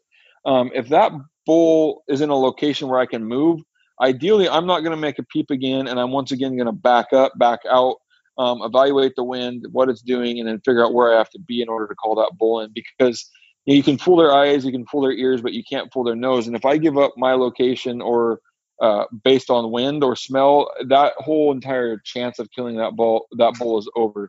So I'd rather risk being seen or heard, back out, get the wind right, and then make my approach on that bull. Um, and then it'll be really similar to that first snare. I'm going to try to get as close as I can um, to that bull before I make a peep. Um, you know, any information you can pick up uh, when you see that bull. Did he have cows? Was he alone? Was he traveling fast? Was he feeding? You know, all of that stuff's going to add into my, you know, how quick I need to move, um, what my next decision is going to be. So, like on that note, like when when you and this is kind of off topic a little bit, but but when you get into an area in in you've got let's say five, maybe six, seven days to to get a bowl uh, in front of you, are, are do you have like target goals? Are you looking for a I'm not going to take a bowl until I'm it's a 300 or better kind of situation, or are you more, um, you know, if it's a bull uh, that you know branch antlered or better? Like, what are you looking for? Um, I I'll give you the cool guy. I'm a real good hunter and a trophy hunter answer. I'll say that before I hunt. I'm not killing anything less than, and I'll throw some crazy number out there. And the reality is, a bull that's 30, 35 or 40 inches smaller comes walking in, and I remember it's almost like you know, grandpa or my uncles are sitting on my shoulder, and my dad like, hey, that thing eats just as good as a giant does and I fall into this trap. I'd love to be a trophy hunter, but I'm not a good one. Um, I know I am not chasing, either, man. I love, absolutely love chasing that biggest bull on the mountain or the biggest bulls we can find. But um, man, I, I I'm a trophy hunter's mentality with like a meat eater's trigger finger. Um, like I just that, that's actually I, a that's probably the best explanation I've ever heard on that topic. That yeah, it really just, is. I, yeah, I just I love eating elk meat as as we mentioned earlier. Like the freezer's been full since I I can remember, and uh, you know, my my kids love it. We all kind of love um, that part of it, and so it's just it's one of those things. Now, um, you know, special hunts, of course, the longer it takes you to draw a tag, um, if it's a special tag, um, some of those things, you know, if the area is just absolutely loaded with with big bulls, and it makes it easier. But um, mm-hmm. I bet you I can count how many bulls I've passed um, on one hand still. Um, you know, in, in my career, I, I have passed some good ones on film. Um, last year, I got to hunt Mount Emily in Oregon, which was one of those hunts where you don't just you know, kill the first bull. And I passed on some good six points, and I passed on a seven by eight that was uh, a little bit younger.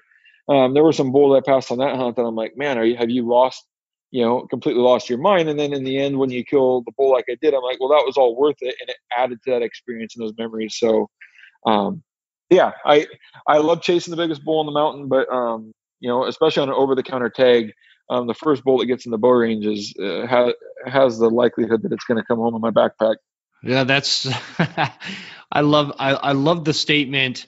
I am a trophy hunter uh, with a meat eater a trigger finger, and because yep. that that's that's so true. And I think that that is the case for most hunters, man. I mean, we we all watch we all watch these YouTube shows and and and whatever where where these guys are getting these huge bulls and and these big bucks and and I, I'm like, I'm so guilty. And in fact, last year I, I, I, just got into whitetail. I've always been a mule deer hunter, and I, am a big time mule yeah. deer hunter.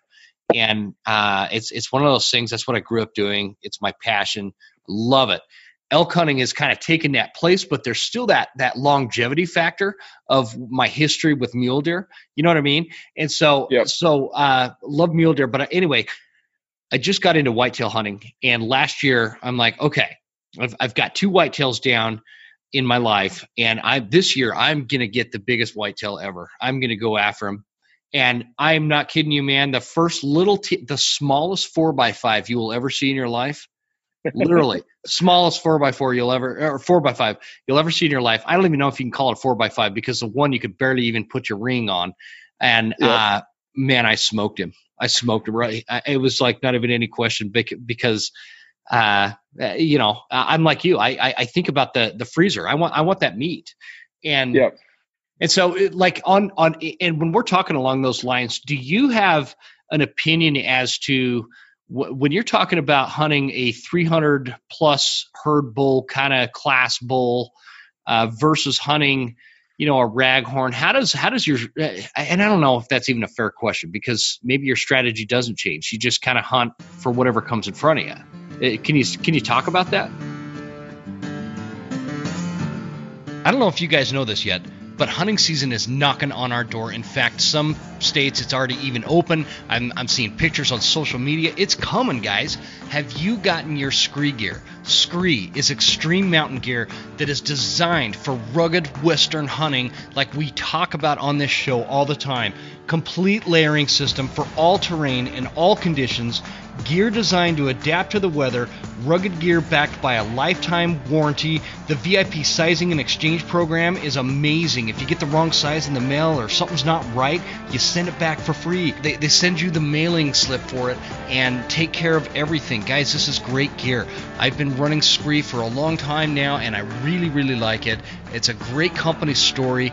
Uh, the owner is real big on having high performance technical hunting apparel at a responsible price, and that's what you're going to get with SKRE. You know how it goes. You can go drop a small fortune on, on some of this gear out there, right? And we all love to have it. I love having this gear. But with SKRE, you're going to get the high performance gear. You're going to get everything that you would expect on a high performance uh, kind of company like this uh, with, with the gear you're going to get, but you're not going to break the bank. You don't need to sell your kids. You don't need to take out a second mortgage. Just get you some SKRE gear. And at checkout, go ahead and use the promo code The Western Huntsman for 15% off and free shipping. That's a smoking deal.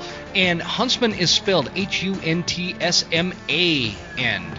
A is in Apple. The Western Huntsman at checkout with SKRE Gear you should check out the elk bundle they have. It's pretty spectacular. Hope you guys check it out. I appreciate you supporting our sponsors. And our other sponsor is Phelps Game Calls. Guys, the, the premier call company. Everybody knows Phelps. We all love Phelps. If you're not using Phelps Game Calls, you're not doing it right. okay. No, I'm serious, guys. Phelps is, is a company that was born out of this uh, great American success story that started something small and it turned into this big company that everybody knows now. I use Phelps for, for my elk calls. I use Phelps for, for predator calls. They've got some new deer calls coming out. It's going to be great. So I use the AMP series for the elk. You guys know September's on its way, or, or it could possibly be here by the time you're listening to this. Who knows? But September's on its way. My favorite time of year, better than Christmas, better than anything. September, man. Get your amp calls. I really like the Maverick and the Black Amp. Those two are screaming reeds, and uh, there's a, a, bunch of other reeds for different types of of palettes, if you will, or uh, the way that you use a call. It might change, so you got to try a little bit of everything. And uh, the the pink call is fantastic, uh, but uh, personally, I like that Black Amp that Maverick Reed. Uh, those two are kind of my go-tos when it comes to calling in elk, and boy, do they work. Uh, again, check out, guys. Phelps has given us a um, a promo code to use. It is Huntsman10, H-U-N-T-S-M-A-N 10, number 10. So you'll get 10% off at checkout go to phelps.com and check it out. It's going to be in the show notes. And lastly, just just as a bonus promo code for you guys that are in the market for a new set of boots, I love the Explorers from Hoffman Boots. They are badass boots. They will get you up the mountain. They will get you down the mountain for several seasons. Check them out. The promo code for Hoffman Boots is Huntsman15. Huntsman is all caps lock. H U N T S M E N 15 go ahead and check that out. It'll be in the show notes and uh, get you some new boots and, and let me know what you think. Thanks, guys. Here we go. Let's get back into it. Yeah, so a lot of that, um, you know, more so my experience on hunting a lot of Roosevelt herd bulls. It was always my goal in, in all of my seminars and a lot of my, um, you know, educational stuff that I put out. It sounds like we're always hunting herd bulls and and it is and i'm going to tell you why my strategy doesn't change whether it is a herd bull or a satellite or if i'm trying to kill any legal bull. Why i'm still going to go after that herd bull um, with the exception is if i know if i've glassed a satellite bull or i can see that it's a group of satellite bulls all by themselves no cows anywhere um, you know the herd bulls kicked I'll, I'll use a different strategy but satellite bulls are extremely curious, and the reason they're called satellite bulls, it's in the definition, is that those bulls are going to be a satellite bull to that herd. Um, that herd bull, the cows, they're always going to be within you know three or four hundred yards. Typically, um, they tend to bed next to the herd, and I would say, as I mentioned earlier, we've killed a lot of very small raghorns that we have here in the Willapa Hills behind my house. I've killed almost all of those bulls targeting the herd bull. Um, mm. Those bulls are extremely curious. They they come in sometimes silent. Maybe they'll let a little half-hearted bugle out at you, trying to figure out what you are. Who's this new bull that's showing up to our satellite bull party? Because you know Fred, the herd bull over there, has got his herd, and he's he doesn't bugle like that. And so they'll come in just to investigate, um, to get themselves killed ultimately. And so we found out hunting Idaho, hunting Wyoming, hunting a lot of these other places, we can use those same exact tactics. Let's target the herd bull let's let's not make a peep until we get close. We either see him or his cows. We know we're on him, and we're going to challenge that bull. A lot of times that bull will come in, or he'll be interested, and we'll have to play that game. But a lot of times, if the if the satellite bulls haven't picked you off on your approach, because as I said, a lot of times these satellite bulls will bed two or three hundred yards away from the herd, and a lot of times they are downwind. So it's almost like these things talk. They've they've got some sort of um, knowledge of the situation and they send these lookouts you know basically you're going to walk right into all these satellite bulls on your approach to the herd bull.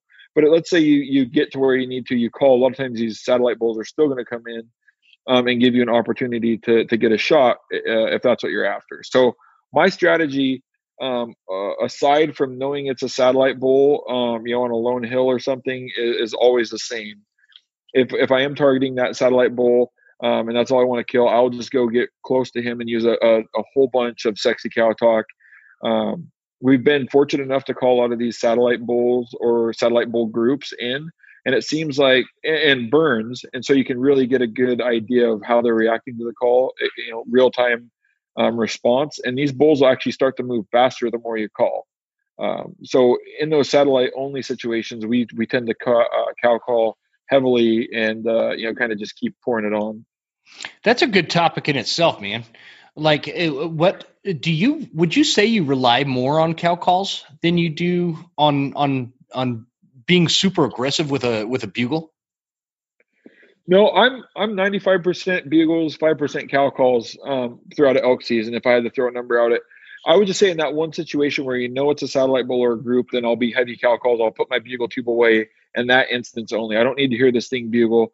um, I know he's most likely going to come in um, to just those cow calls. Now, on that situation where I'm trying to call a herd bull in or potentially one of his satellites, I'm going to basically kind of evaluate the situation. How talkative are they?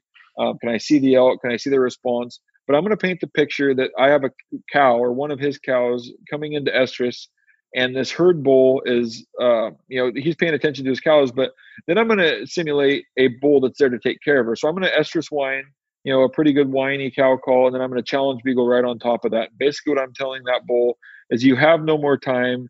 You can't round up your cows and leave. You basically, you know, the whole fight or flight um, response that that some bulls will take if you give them the time. He's lost the ability to fly with his cows. He's got to come basically fight and defend that cow at that point. And that's really as as simple as it seems. Kind of the strategy I use over and over and over throughout an elk season. So okay, you just threw a lot at me there, man. Um, I want to talk about that estrus call because it's like a controversial yeah. thing, right? It, it, among the elk it, within the elk hunting community. Okay. Uh, can I can I interrupt you there, Jim, just for a second? So yeah, this is this is what I hate about, and I get along with a lot of. I mean, I work with Chris Rowe, I work with Paul. Mm-hmm, when mm-hmm. when you say controversy, the one thing that frustrates me is there should be no controversy you we can argue all day long over what that sound means and why they do it and i've heard it before so, i mean i've got video of, of cows in wyoming doing it 600 of them doing it um, buzzing estrus whining they can say whatever it means all i know is when it comes to killing that bull it worked you know and so yeah, the, yeah. the controversy is kind of over and so i don't necessarily need to, to debate what that sound means or why they did it if i do that and follow it by a challenge bugle I usually get that bull to come into archery range. And so that's where I've really struggled. And me and Dirk have like, man, we we want to learn, you know, if if you know I get along great with Paul, he uses our calls, Chris Rowe uses our calls, but they have different teachings and you know different strategies. But I would say, hey man, I would never tell somebody not to do what you do because you guys are killing bulls.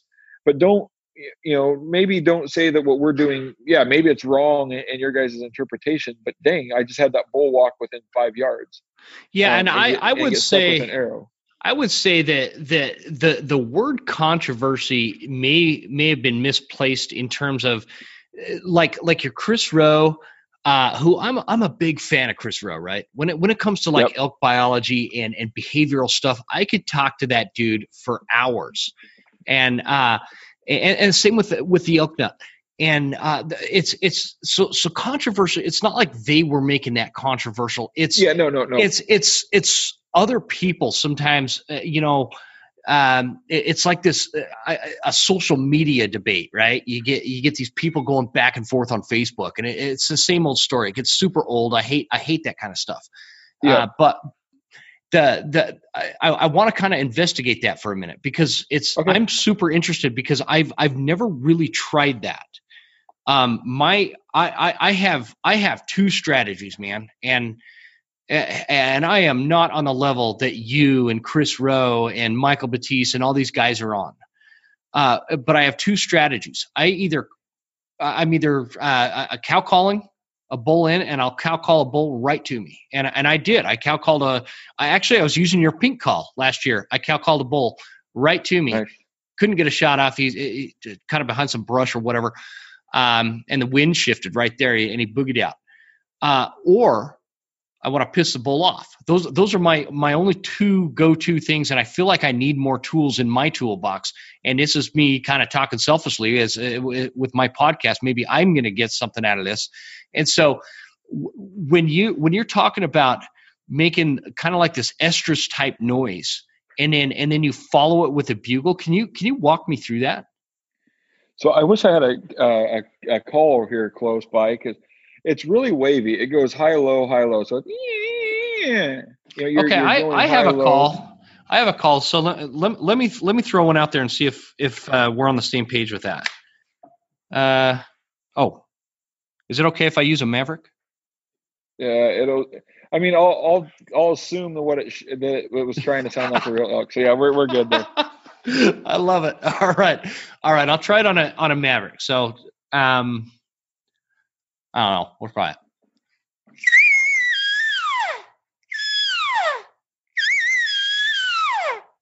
Is that kind of what you're talking about? Just a whining? Yeah, yeah, yeah. I'm gonna actually get up. I'm sitting here in the in the shop. I sh- I should be able to find a cow call somewhere here in the shop. Yeah, you'd be a lot Um, better at it than me. Do you now? so- let me ask you this: are, do, are you doing that on an external or a reed?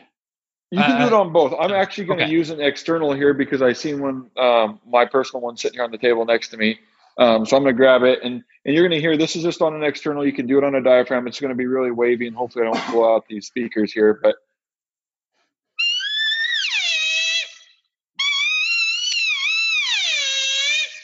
so it's really it's just a Oh, gotcha. It's, it's it's not a perfect cow call. I mean, I can you know I can sit here and make perfect mews all day long. Like wow, that sounds perfect. But th- there's no intention on an estrus whine, in my opinion, to be perfect. Really, what you're you're, you're trying to you know emulate just a, a cow that's definitely ready to be bred or needs some attention. And so they make those really whiny, drawn out, long cow calls. Um, you know, in Wyoming last year, I, I did a lot of those through my tube with the diaphragm because those cows were super needy and super. Um, it, it was it had that resonance to it that I couldn't even match with just my diaphragm alone. So I was actually doing a lot of those cow whines um, through my bugle tube to add that depth and resonance and uh, kind of that that um, additional uh, echo to it. Okay, okay. So w- when uh, just to, and maybe you said this and I missed it there, but are are you doing this as like a kind of a cold calling sequence? You don't know you you're suspicious there's elk in the area, or is this something you've you've already determined? You know there's a bull in this area, and you're going to throw Yep. that call out. Yeah, so all of those situations we rec- we talked about earlier, where we've located a bull somehow or some way, um, I'm going to get the wind right and get. If I can see the cows, the better. Like the closer I can get, the better. And out of the blue, like completely cold, if I did my job right and haven't bugled my way in or had to relocate this bull or try to figure out where he's at, I want to do that estrus whine very first without that bull ever knowing I'm anywhere in the world until that cow, um, you know, I make that easy estrus sound or that that estrus whine sound. Gotcha, gotcha. Um, and then instantly, and the reason I do this with a diaphragm because I don't have to drop my external.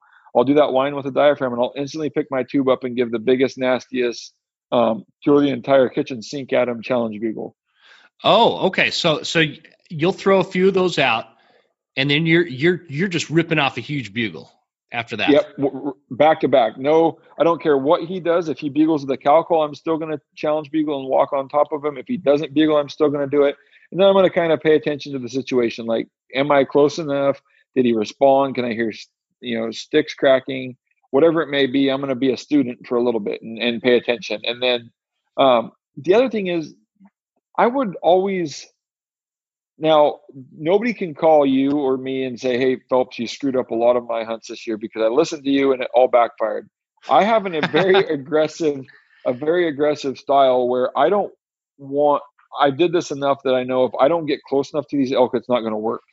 Um, so you know, we used to always kind of joke, you know, from if you're not bumping, you're not racing. If you're not bumping elk, you're not hunting elk. Was kind of one of our original, um, you know, kind of our mottos. As we went and tried to call elk, and like some people even got frustrated, like my buddies, like Phelps, all we're doing is scaring elk all over the mountain. When are we ever going to try to call one in? And it was just the way that I learned we were getting very, very close before we ever started, um, which you which tends to turn better results, but you may screw some up um, in the process. When you say very close, how how close are you talking?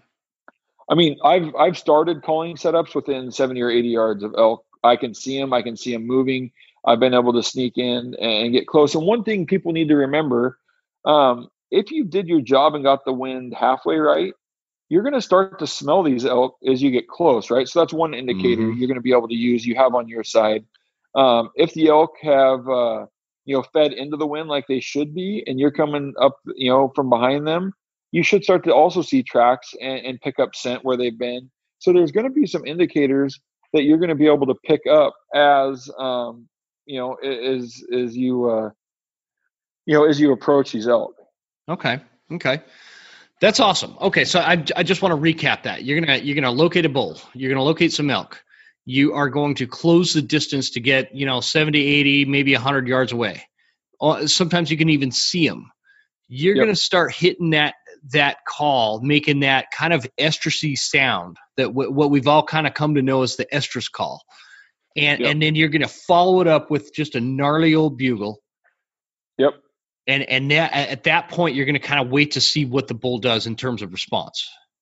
Yep, and and back in the day, there were a lot of, and it seemed to even work better on Roosevelt's, and I don't know if that's due to the tight, brushy terrain we talked about earlier, and they can't get they can't get good sight lines on stuff, and they can't see where that bull and cow may be.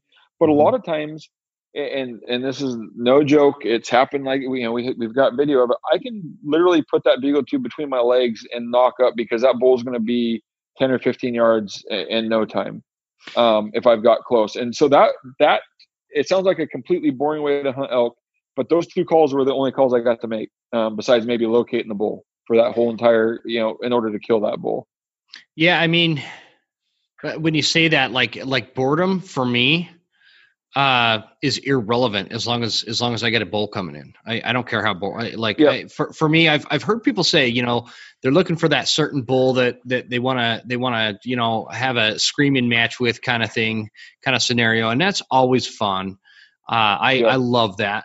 Uh, but but for me, I my my goal is to get elk in front of me that I can that I can actually put a tag on and install yeah, an arrow sure. in. You, you know, and so so that's that's a great point, man.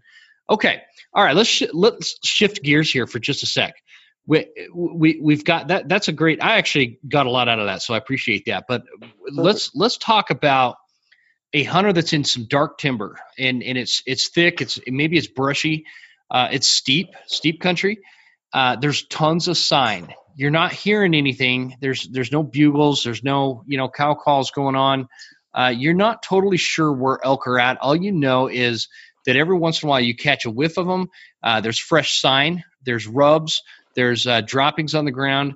Um, do you have like a, a, a, advice as to what to do at that point? Because you're you, maybe maybe you've we've we've blown a couple of locator bugles and haven't gotten any responses. Um, taking into account that you maybe didn't get blown out from the wind or bump them unknowingly, which happens quite a bit. Uh, yep. What what do you do at that point? You know, if if it's if it's somewhere I've e scouted, I try to like think back to like where are all these little pockets. Like I like to think of where these elk bedding, if they were pressured, where are they going, and I, will I'll go check that out. The other thing I do a lot of times, um, which is more maybe earlier before I find a spot like this, is just run the fringes, whether it's you know running the ridge line and evaluating all the sign you see. Like, is there a predominant way all these tracks are going?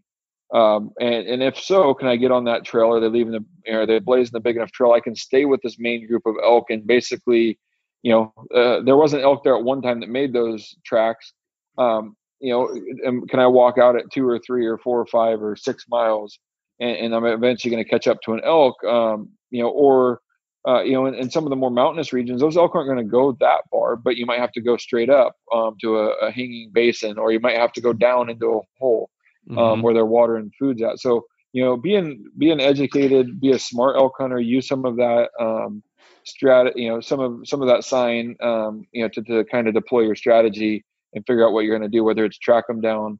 Um, the other thing is uh, run the fringes. So I'm going to run like if that's say on a on a big hillside, whether it's you know dark timber like you said, hey, if I drop down to the creek, is there more sign? If I drop, if I go up to the ridge through maybe a couple passes on the ridge, or the elk crossing through here?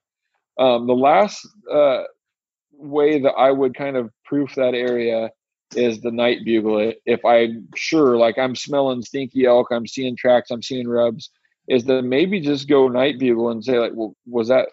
Because you know, elk, if, it doesn't rain, that elk stench, you know, there's there's elk living there stench and then there's live elk smell. Um, and you need to be, you know, whether you can differentiate that or not. But don't be confused that those elk spent, you know, the last week there and now they're completely gone because you might get hung up on the sign, the tracks, the scat. Um, make sure that that's fresh, and that's where night bugling um, could potentially help you figure out if that was, you know, if they're still there or not. Gotcha, gotcha. You know, especially in wolf country, like if you we hunt a spot in Idaho, we hunted there for quite a few years. If you're in a spot like that during um, you know the rut and, and, those elk are there for a week or two that's where they wanted to be but a, a, pack of wolves runs through it can completely change that. And if you're not um, you know willing or able to adapt and figure out where the heck they went you might waste your entire season hunting you know some sign that was you know yeah, yeah it was fresh two days ago but they're no longer here. Wolves man. When is phelps gonna come up with the signature western huntsman uh, wolf howler call that is 90% guaranteed to call in a wolf so I can get them and not have to run a trap line. yeah, they, we're working on them. We've got some diaphragms that definitely work, but um, you know, trying to modify our bugle tube or come out with a new tube. Um, we've we've got some. We have some guys out there testing them, but um, just not something we've we've uh, you know fully went after. Um, but but we do well, have the ability. It's so to, to hard. Like nobody's really done that uh, consistently before. You know what I mean? And so I have quite the wolf season planned out for this year. And and I I really do because I have a thing for calling in animals. I love calling in coyotes. I, I love I, I love uh, yep calling an elk. Uh, I love using deer calls and seeing what works with deer and, and, and things like that. And so my, my goal this year is I want to call in at least one wolf and kill it. I have I have six yep. wolf tags, and so it's going to be a big. Anywhere I'm getting off topic. Um, no, no, you're good. You're good. So, okay, a- again, kind of, we're going into like this lightning round of questioning I like to do for the School of September. Can you talk yeah. about uh, moon phases and how that affects, in your mind, how how does that affect elk hunting? So I'm gonna say how I've seen it affect. Um, I'm gonna do, like I said multiple times. I'm a nerd, and so I've always went back and looked at the numbers and dates that I've killed on, and figured out where the moon phase was. We've even went. We've made it to uh, a point. My buddy actually did this for me. Um, I had a trail camera set up from August 1st to September 15th, and he took every single elk picture on there on a spreadsheet and timed it to the moon phase. So I've got a lot of my own little, um, you know, reasons why Man, that is I, that I is think, super nerdy. That's super yeah. nerdy. Yeah, you, you got a spreadsheet just, for that? Yeah, we just we took the moon phase for that 45 days and matched it to the date of every single picture and put it in a spreadsheet and figured out if there was any rhyme or reason that the moon phase those elk were coming up in that wow. wide open in the wallow versus not. Uh, My wife totally yeah, just brought me a drink. She's she's a sweetheart.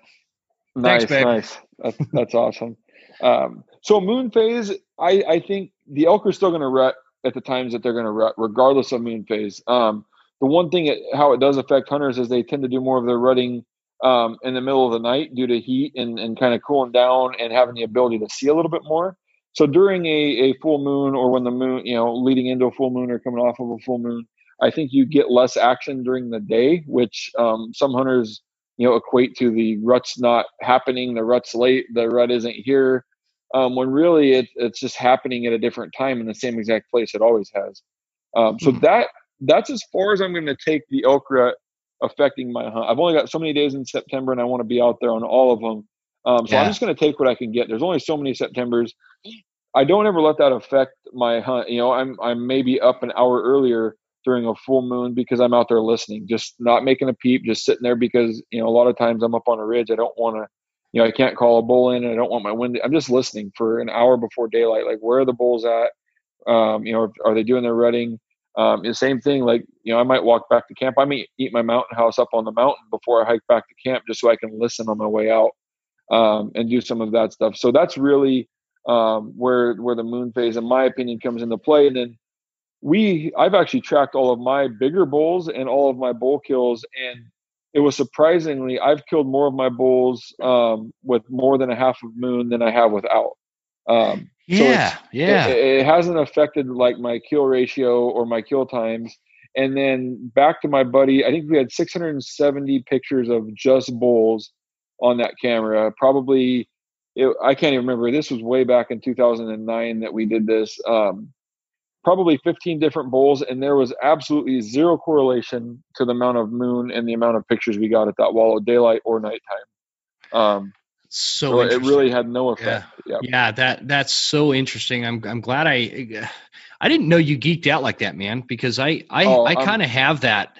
I, I did that with fly fishing. I could not, for the life of me, this was years ago, could not catch a freaking fish on my fly rod and I got obsessed and started making spreadsheets and charts and I was dealing with moon phases and barometric pressures and all this stuff and uh, I finally nailed it down to I got it to a science like I get sick of catching fish now I, I, yeah. I can only you know what I mean and and yeah it's just one of those things so it's kind of cool to hear uh, you know, I'm not the only one that's ever geeked out on stuff like that, and and uh, yeah. it's it's. I think it makes a big difference in yeah. to your to your point, Uh, the the bull I killed last year, uh, he came screaming midday around eleven o'clock uh, after a full moon, and and I whacked yep. him. And so I, I, yeah, I'm almost positive the guys that write the "Don't Hunt on a Full Moon" articles are trying to get everybody out of the woods that week so that they can go hunt.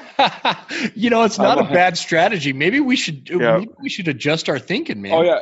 Yeah, if you can rewind this podcast about five minutes until I, I, I want to restate that that you should not waste your any of your vacation time um, anywhere yeah. leading into or coming off of a full moon. I, I like it. I like it. It's it's going to be the the Phelps huntsman hunting strategy. We don't hunt on a full moon, guys. It's it's not worth it. Stay home. yeah, it's a waste waste of time. Waste of time.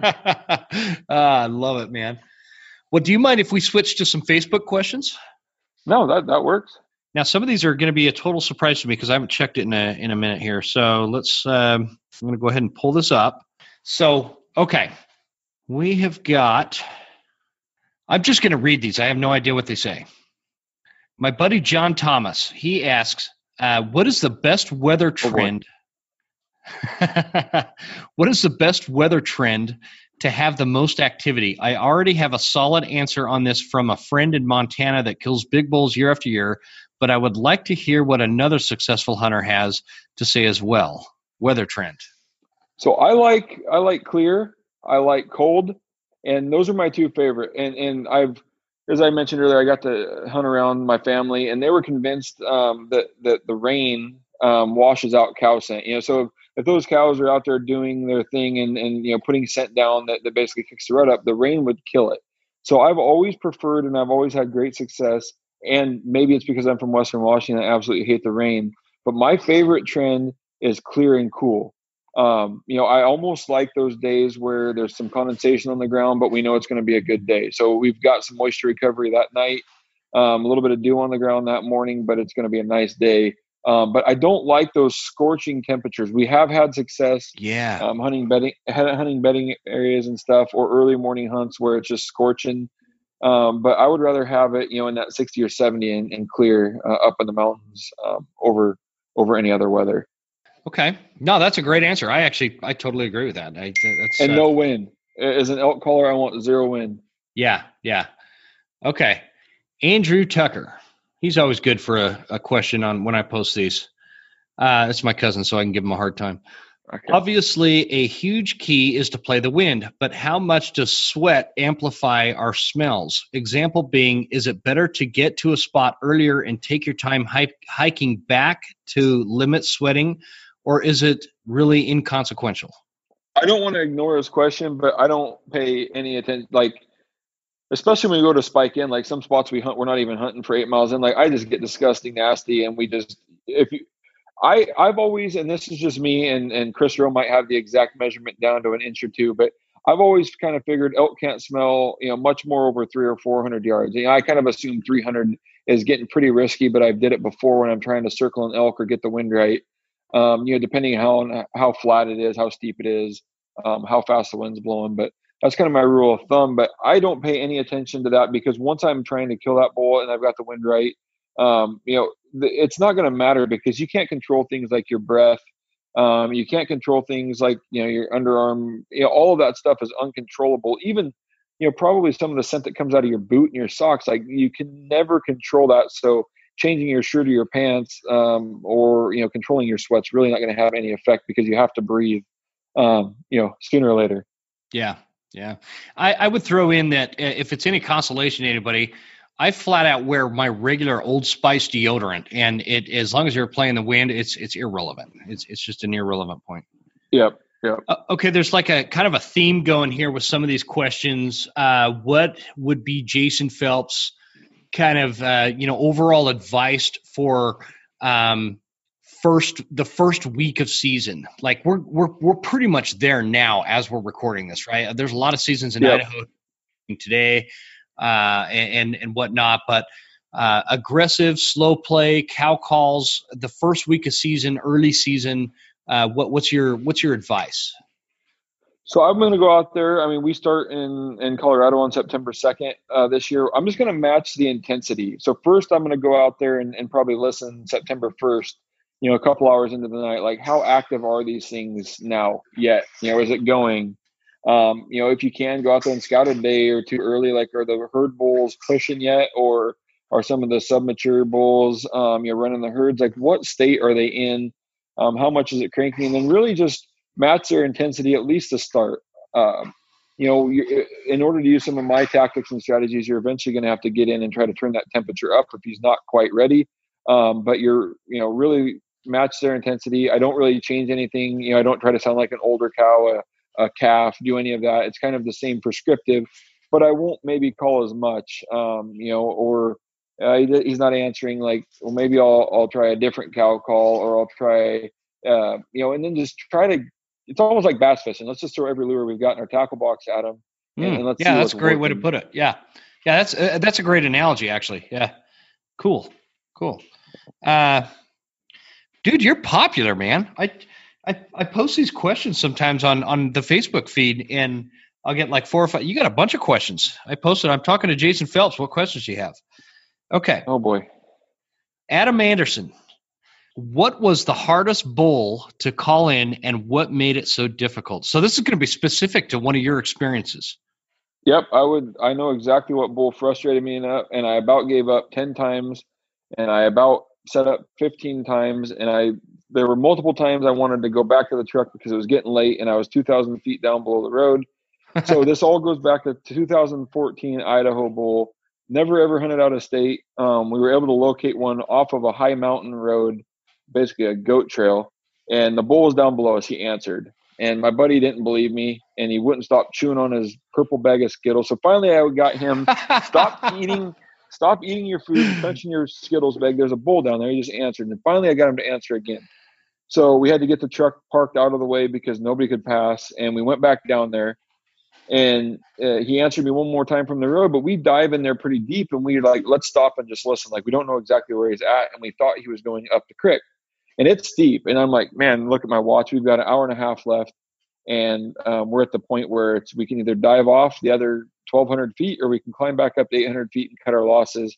Um, very first day in Idaho, hunting out of state ever. Um, mm.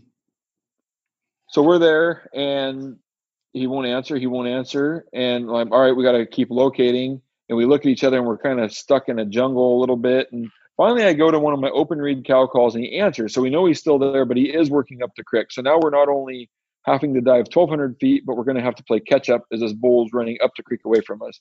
So we bomb. It's one of those things where eh, I'm sure we've all been in that situation, or if you're an aggressive enough elk hunter, it's basically me. We look at each other and we know exactly what the mode is. Like we're picking every elk trail, we're running, you know, down the hill, we're running down the chutes, we're picking any little spot we can, and you know, covering that distance as fast as we can um, to get close. Well, we get to where we thought he would be. Listen, listen, listen. Let another cow call out, and he's he's up ahead of us. So now we're playing cat and mouse. Um, I can remember. So I'm getting anxious because we've got time working against us, and uh, this bull's not really wanting to turn around. And I know I don't have enough left in the gas tank after dropping and doing all this catch up that I'm not going to be able to run up the creek and get ahead of him um, mm-hmm. um, at the pace he was moving. So we move a couple times, and we finally, maybe on the seventh or eighth setup, we feel like we got his interest. Like he at least bugled um, he was responding quick enough that he's at least responding to us. You know, it's no longer just like, "Hey, I'm over here. Come get me if you want to come see me." He was answering us directly. Um, about four more setups, though, we had to keep closing the distance over and over um, in the extremely brushy Idaho Creek bottom, where it's got that I don't even know what it is, the big broadleaf brush that's over my head. And mm, the other hard part is just trying about. to find us just trying to find a spot to set up where I'm actually going to be able to see before he's like running into the tip of my arrow. Um, so a long, you know, long story short, um, you know, first of all, I doubted that we'd be able to catch up to him. Second of all, I doubted that, as I mentioned earlier, it's easier to kill a bull that you don't have to change what he wants to do. So we're having to turn this bull around because we can't catch up to him. And then third of all, dealing with the brush and, and the setup location so I can actually get a shot. And so, um, no exaggeration, I probably set up at least 10 times on this bull before we finally ended up shooting him at five yards. Um, uh, you know, that bull had no idea we were there. I was at full draws. I kind of seen his horns come through the brush, over top of the brush. Uh, he picked the perfect lane, and I had a kind of a. I'm not going to get into frontals or not, but it was kind of a, a side frontal. Um, the bull died within like five seconds, and and we we spent the rest of the night packing out 2,000 feet. But that bull, in particular like tested. He you know he kind of checked me mentally. First of all, he checked me mentally, like, are you willing to drop 2,000 feet for you know what I thought at that time was pretty low odds. Second of all, can you physically keep up with me as I walk up the? And then third, um, you know, I'm huge on setups and making sure that my setup's going to work and I've got the most likelihood to get a shot off. And he tested everything I could there because I, I remember getting frustrated. Like I can't set up here. I would call and then I would move five more feet. And I'm like, well, I can't shoot here and move 10 more feet. Um, you know, he kind of pushed my mental, physical, and then, you know, ultimately my comfort, me being comfortable on trying to kill a bull from that location. Yeah. Uh, all in one, all in one, you know, call in. Dude, did you did you get that hunt on film by chance? I did. Yeah, so You Charlie, did? my camera guy, he's like an inch or two over five foot. Um, he actually he actually took the camera up on the tripod and then just held it up over my shoulders because he was in a depression. And so yeah, we were um, I think on YouTube it's like 2014 Phelps Idaho hunt, and uh, I'm able to shoot that bull about five steps maybe. Okay, so I'm I'm just writing this down. Phelps Idaho hunt. I want to I want to see that. That's that's a cool story, man. I dig that one. there? Yeah, I'm I'm here. Did did I lose you? Yeah, I'm here. Uh, can you hear me? Yeah, I can hear you. Yep. If you can hear me, I'm good. Okay. Uh, all right. Cool. All right. Next uh, next question, man. I know I, we're running a little long here. You, are you good on time? Oh yeah, we're good. Okay. Um, my buddy Zach Lapierre, dude. I'm sorry if I if I uh, slaughter your name there. Uh, Zach Lapierre, hunting elk in the pouring rain or windy days and its effect on elk behavior. Um, it's frustrating. I don't like it one bit, but um, as I mentioned earlier, there's only so many days in in September, and I'm not willing to sit and, and camp and, and miss one of those days. So, um, you know, trust your rain gear. Um, you're going to end up being closer to these bulls. You're not going to be able to hear them as well. Um, the nice thing about what rain, um, the one thing that I does help out is I can quickly see what tracks are really fresh, right? Because they're either going to be you know picking up dry dirt below it or they're going to be stomping into the mud that we know they weren't making you know hopefully the couple days before um, now if it's a long stretch of rain you're going to have to look at more you know beat down trails and stuff but you know if it's if it's new recent rain there is some good that can come from that um, you know hunting in the rain just sucks it, typically fogs in the mountains it's its visibility is low um, they're less talkative um, but you know, one thing you can do is still hunt a little bit more, especially if you're in an area you know where those elk like to be. Um, there's still a lot of options out there. It's just it's not near as fun, and I don't have like the holy grail answer on what you should do when it rains. Um, it's just a whole lot harder. Yeah, yeah, I, I, I would agree. I don't, you know, I, I actually when when I had Dirk on, uh, he had said that that foul weather shuffles the deck. Like if if the elk were quiet before the storm, they're going to be bugling after, or it could be Yeah. vice versa. You know, and I I think that that that's pretty consistent to as to what I've seen in the past too. So. Um, Yeah. No, I, I think I think that's really the only way to answer it is a, um, it, it does it does suck, but b, there's only so many days in September. You know, Yeah, and and yeah, and then coming off of a rain, I love to hunt, especially if you you know maybe have Yeah, some sprinkles or, or or maybe a day or two of heavy rain, and I know it's going to clear up. Like I want to be out in the woods for sure those you know three or four days because you know it could be magic there. yeah, yeah, yeah, exactly. I I, I totally agree. Cool. Okay. Uh, Taylor Steelman Steelman.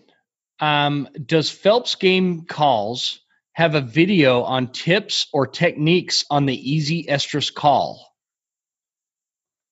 That's a great question. I know we did like way back, like 2007 or 8, but I think I was more so just showing what it sounded like and what we can do with it. I don't think they might just give me a good idea for Dirk's next uh, project video is how to run the easy estrus and, and place your lips. I don't think we have a how to.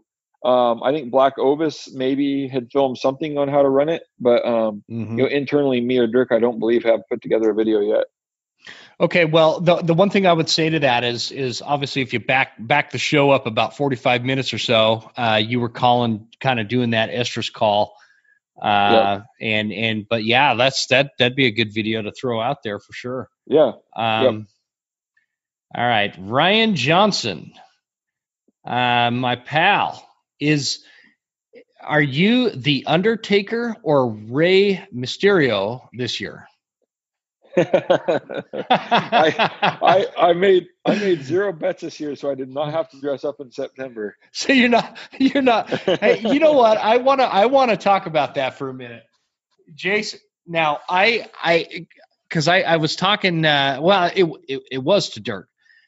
Um, I I was saying something along the lines like like what would somebody's reaction be if let's say they're standing on a ridge and and they see somebody across on the other side dressed as like Hulk Hmm. Hogan.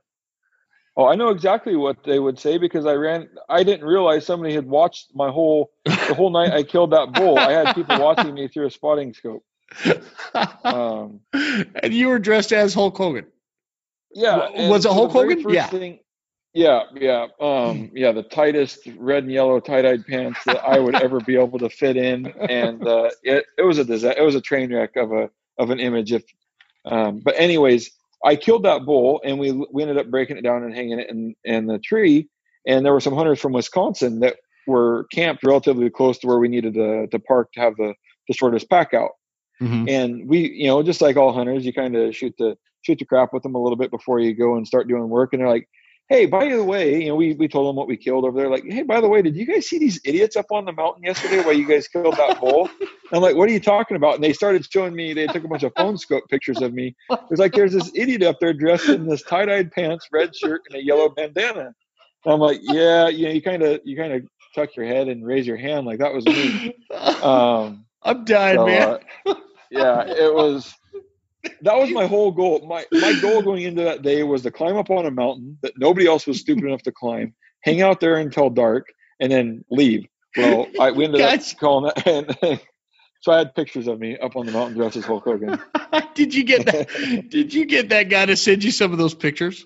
So he actually teased it a little bit on Instagram before we ever released a video, and now I can't remember his dang handle. So if you listen to the Western Huntsman podcast, uh, let me know your handle so I can go track Yeah. down some of those pictures. Yeah, yeah, I love it. I love it, man. That that is, you know, and and you know, just speaking from a guy that watches this stuff, y- y- you know, I I'm such a nerd, man. I I love watching elk hunting content. I I watch all of it, and and I you know, it's just one of those. It's just my it's it's it's who I am. I I get I get super involved in it, but. One of the Yeah. things about the whole team of uh, the the whole brand of of Phelps Game Calls, right? is is you guys you guys just have a good time. You're fun to watch. You're entertaining. You don't take this shit too serious. You you just enjoy the hell out of yourselves while you're out there. Uh, You kill bulls dressed as Hulk Hogan. Um, it- it's just a it's just a fun thing to watch. It's a it's a great platform and it's a great brand. Uh, Thanks, thanks. We appreciate. It's just awesome, mean, dude. Yeah, no, it it is, and and that's one of the nice things about you know still being you know a lot of these companies are owned by bigger companies you know and image is important and the one nice thing is that we've been able to maintain hey this thing is working we have a lot of fun we don't necessarily have to be censored by somebody telling us what we can and can't say um, and Mhm. it, it's Yep, been yep. awesome because we have that freedom like hey we think this is what the people want well let's do it you know Yeah. I, I think a lot of people when dirt came to me and said we're going to pin the pink against the maverick i'm like that's the stupidest thing we've ever you know i've ever heard let's make you know but then like heck with it i'm you know nobody else gets to make the decision besides me and you let's roll with it. and uh you know it, it worked so It was um, great, man. I was know, I was all into yeah. that. I was all into it. I'm like, okay, okay, I, I got to try both of them, you know, and and uh, which is funny because and you could see it in the questions when I when I posted this tonight that you know I had Jason Phelps coming on. Uh, the the questions my my buddy Dave West here. Uh, how long would you give the Maverick before switching over to the pink, asking for a friend? you know what I mean? And so you yeah guys, i mean if so- if something doesn't answer that very first maverick vehicle you should probably throw it down at that point and switch to the pink for the rest of the season uh, I love it. I love it. Okay, last Facebook question. This is from Mike Hers, and uh, Mike Mike is uh, a, a guy I, I actually know. Mike pretty, you know, fairly decently. We've never met in person, but we like we talk all the time on on social media here, Yep. and he is just a he's an elk slayer, man. And Yep. and so uh, here's his question. He says, Here's one that Jason explained to me, but will help many guys. Have him go over how to set up with respect to how the wind hits your face and setting up so that you are in the position to swing on the bull as he comes into a calling setup. has been a game changer for me and my brothers. Can you talk about that? Okay. Yeah, so I mean, we we always talk about get the wind right, which basically means get it perfect on your nose, which is a it is a great. I mean, it's better than not. But what happens, and we talked, I hinted on it just um, for a second earlier on the frontal shots. Um, I've still yet to have somebody call me in a bull, um, whether it's like a backed up call or not. I've called in every single elk I've killed myself, um, which I'm not going to get into the numbers, but a lot of these bulls end up presenting frontal shots, which I'm comfortable with, especially when they're at close range. I'm not going to. But now what happens is when you go to set up as a right-handed shooter, I can swing way to my left. I can swing a lot counterclockwise. I can swing very, very little clockwise and still shoot my bull in a uh, my bow in a comfortable position. Mm-hmm. So when I set up, I'm always trying to aim my left shoulder at where I think that bull's going to approach, and that gives me the ability to shoot there about 20, you know, 20 degrees to my right and all the way to the left. But what we're really going to do with the wind is we want to use that thing as a steering wheel. So let's say instead of the wind hitting us directly on the nose, it hits our right cheek at say a 30 or 45 degree angle. That's still plenty of confidence in the wind that as long as it doesn't switch, you're going to be fine.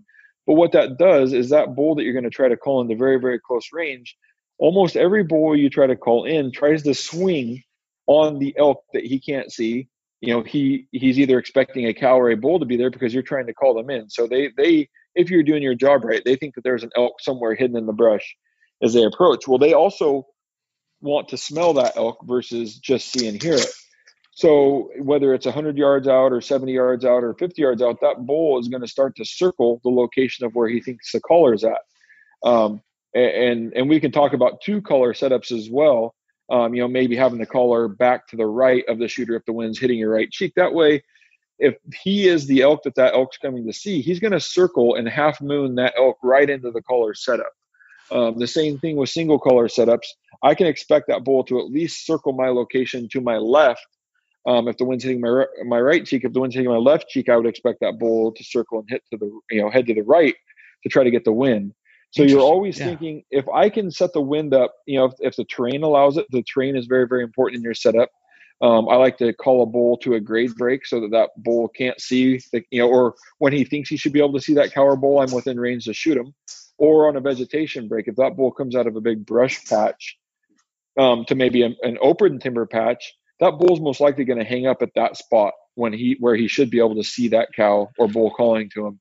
So by t- by using your terrain, your um, you know your your vegetation and then you know thinking about using the wind more as a steering wheel than just getting it perfect um, all of those things kind of add up to in my opinion that perfect setup um, because i'm convinced i get to hear enough elk hunting stories every year that 95% of the guys even if you're not killing elk or have never killed an elk they have the tools that it takes to call in elk but they typically call them into hang up zones or they call them into big brush piles or they call them into spots where you couldn't move and all of a sudden you scared the elk away. So I think by putting a little bit more thought into these setups and some of this stuff like using the wind as a steering wheel, um, using the terrain, um, you know, grade breaks and vegetation breaks to your advantage, you're really just upping your chance of killing that bull. Man, I've uh, I've never heard that kind of explanation as to as to where your your wind is hitting your face, kind of thing. Um, that's really cool, man. I that yeah. I think Mike's right. That's that's like a game changer kind of piece of advice because uh, I, I think that a lot of people are like me where where you know sometimes we, we get a bull fired up and you know he's coming in and you're paying attention to the wind and and all of a sudden he's he's 60 yards and then he's 50 yards and he's cl- coming in closer and and and you start losing your focus in terms of where the wind is. And and that that's where it it, it really messes a lot of guys up including me where um, okay, he turned a little bit and I, and I didn't pay attention to it, and so now now he's winded me at, at 30 yards, but he's behind some brush, so I can't get a shot off, kind of thing. Yeah. And so so that's a that's a great point. I'm really glad yeah. you brought that up. Yeah, if you can get that elk to arch into the shooter, whether it's a two man setup or a single man, like a lot of times, if I make my very first cow call and, and bugle and I can get away with moving, like I'll make it and then move 20 yards, um, you know, at a 45 degree angle up into my left because that thing may think I was just there and I may get him to circle into my new, new location. But you know, some mm-hmm. setups I don't have the the freedom to move like that. Yeah, yeah, for sure. So. Sometimes, yeah. Well, that that's fantastic, man. We're we're just kind of winding this down. Um, I I have the the one question I've kind of been asking everybody, I'm calling everybody that comes on the School of September the professors, right? You guys are I Okay. at some point, at some point, I my my t-shirt company is dragging ass, but I'm gonna have like t-shirts made that I'm gonna send you guys uh, that say Professor of the School of September or something like that. You know what I mean? Something real Yeah. cheesy, but I- I'll get them made. I Perfect. promise. I just I'm waiting for my t-shirt company there. Uh, I think COVID has got them way behind. So anyway, Yeah. But one of the questions I've been asking is, uh, you know, what in your mind you've you've got all this experience, you've got some some fantastic hunting stats. Obviously, you, you own an elk calling, uh, a, a a call company, uh, if you will, I guess, or so to speak. But um, you've got a lot of credibility on this. What what would what comes to your mind when I say something along the lines of like, what's the one thing that a lot of elk hunters screw up that cost them a notch tag? calling their way in to that elk's location. Um, I've wrote a few articles on this. You know, the not so much what you do right, because as I just said, I think a lot of elk hunters have the tools to, to accomplish it. Um, but there, I would say more so of what people do wrong. And the number one thing, um, aside from not giving it enough time, um, because I do want to say that even as you know, you mentioned stats or my success or you know what I expect out of myself on a lot of these hunts.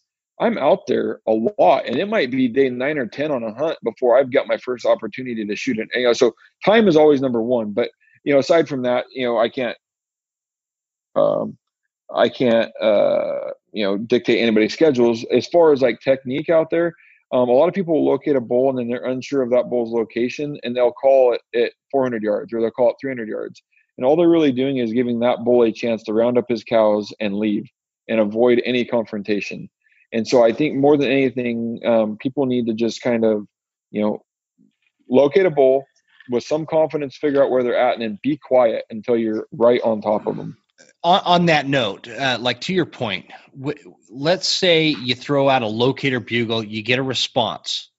Are, are you saying at that point just shut up and close the close the distance kind of thing, or, or is Yep. that it, okay? Yeah, I mean, ideally that bull will keep bugling because he thinks you're in the area. He wants to get you to respond again, so he can be confident that you're not coming down on him or that you left or whatever.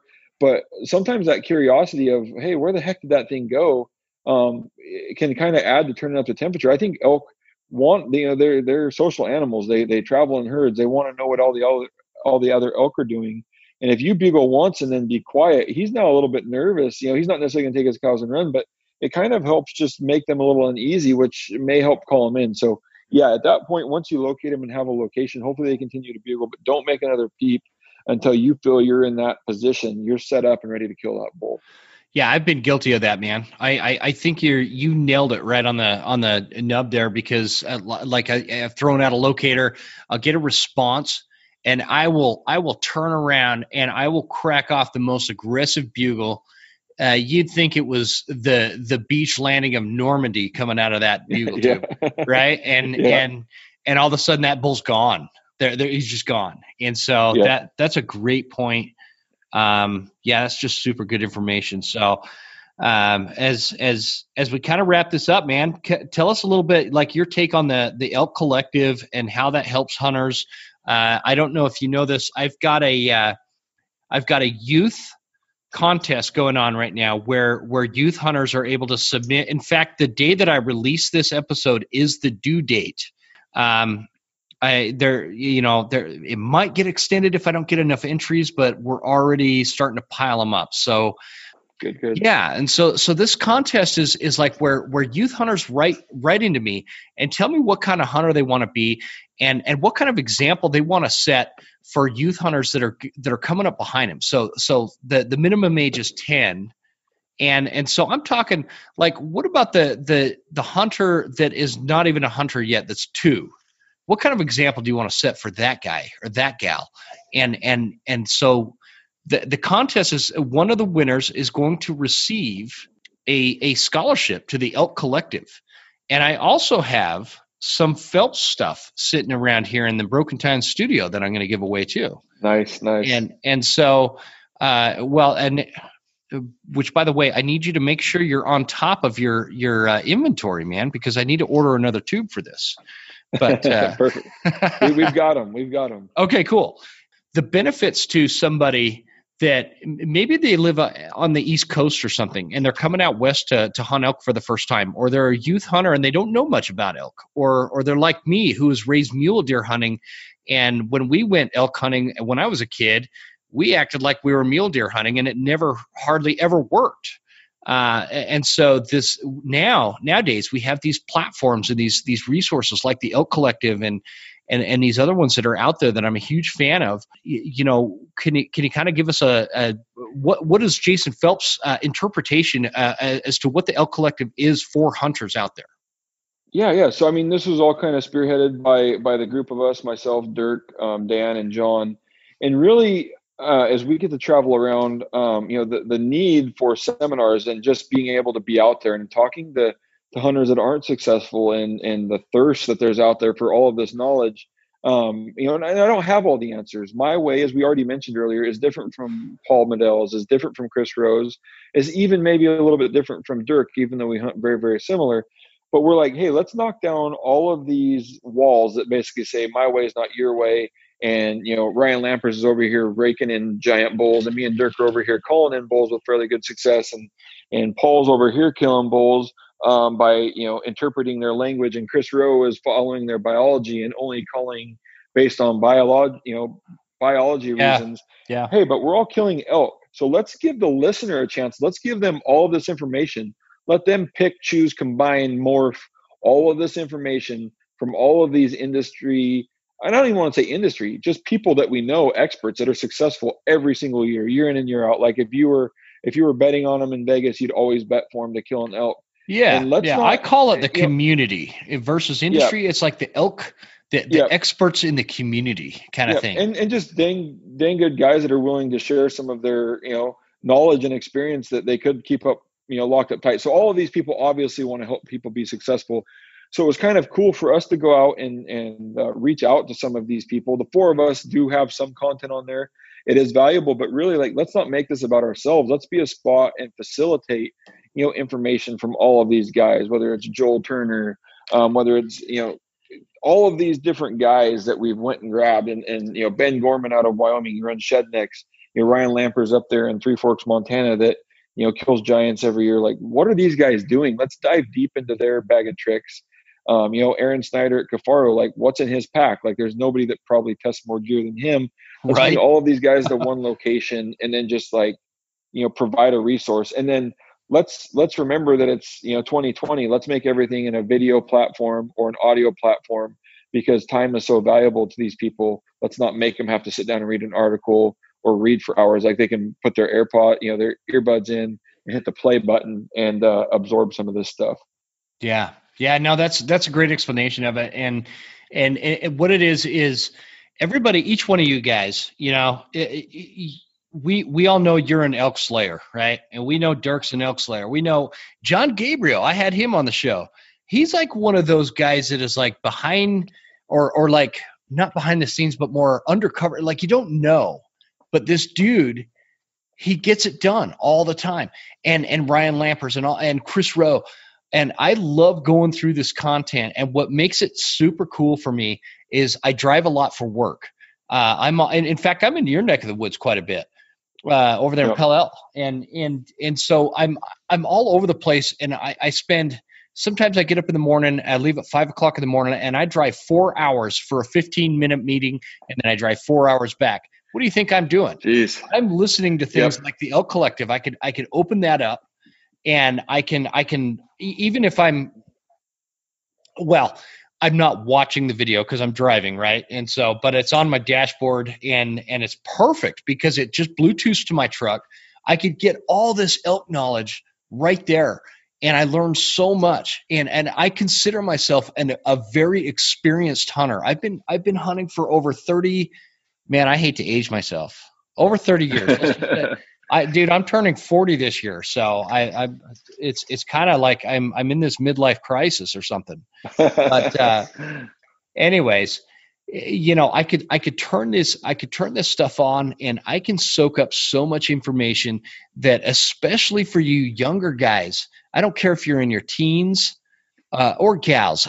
you turn this stuff on.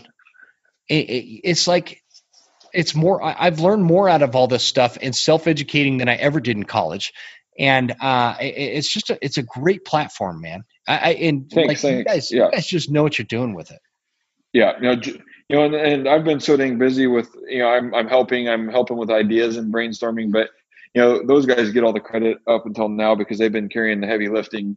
Um, I've helped direct it and make some good decisions, but uh, I hope, um, you know, this this year, this fall, September, I'm able to film a bunch of content um, and, and get some added up there, and and like I say, just just never ending, you know, learning opportunities. Let's keep adding on to this big collection and vault of information so that um, you know people can learn from from our successes and our failures.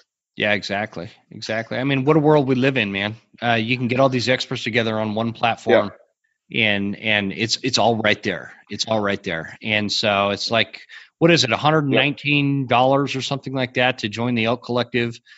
And y- y- we're probably talking over a Yep. hundred years worth of elk hunting experience all wrapped into this one platform.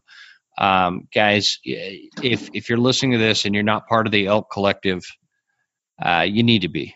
You need to be for sure. So No, I was going to say it's it's just a little bit more than a tank of gas that you're you know putting in your truck on you know one small little portion uh, of your elk hunt to hopefully you know turn the odds in your favor.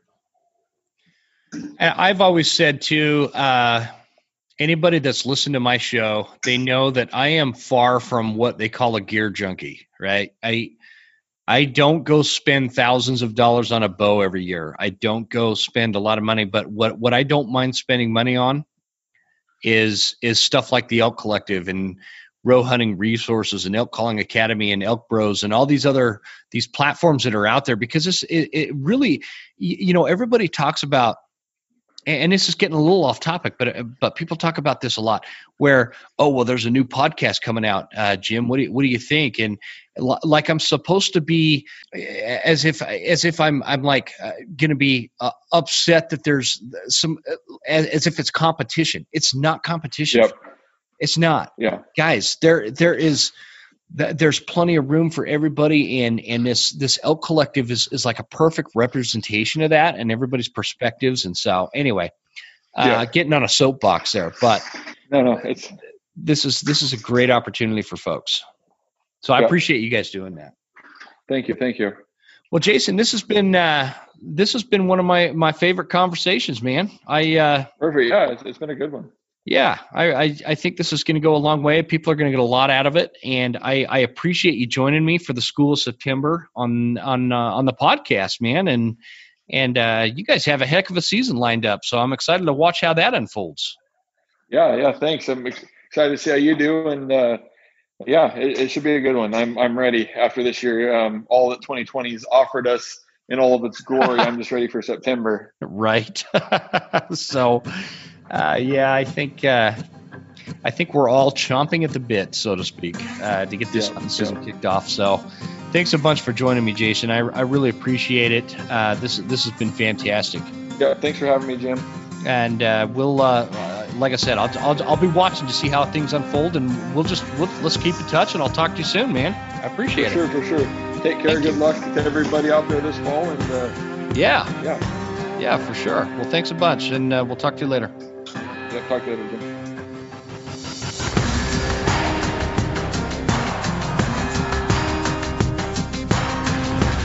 You made it all the way to the end. Thank you so much for tuning into the show. We sure appreciate your support. This is Jim Huntsman signing off and reminding you to check us out at Instagram at The Western Huntsman and on Facebook at The Western Huntsman. And you can also check out the website at TheWesternHuntsman.com. Thanks again. We'll see you guys next time. Stay Western, and I'll see you on the mountain.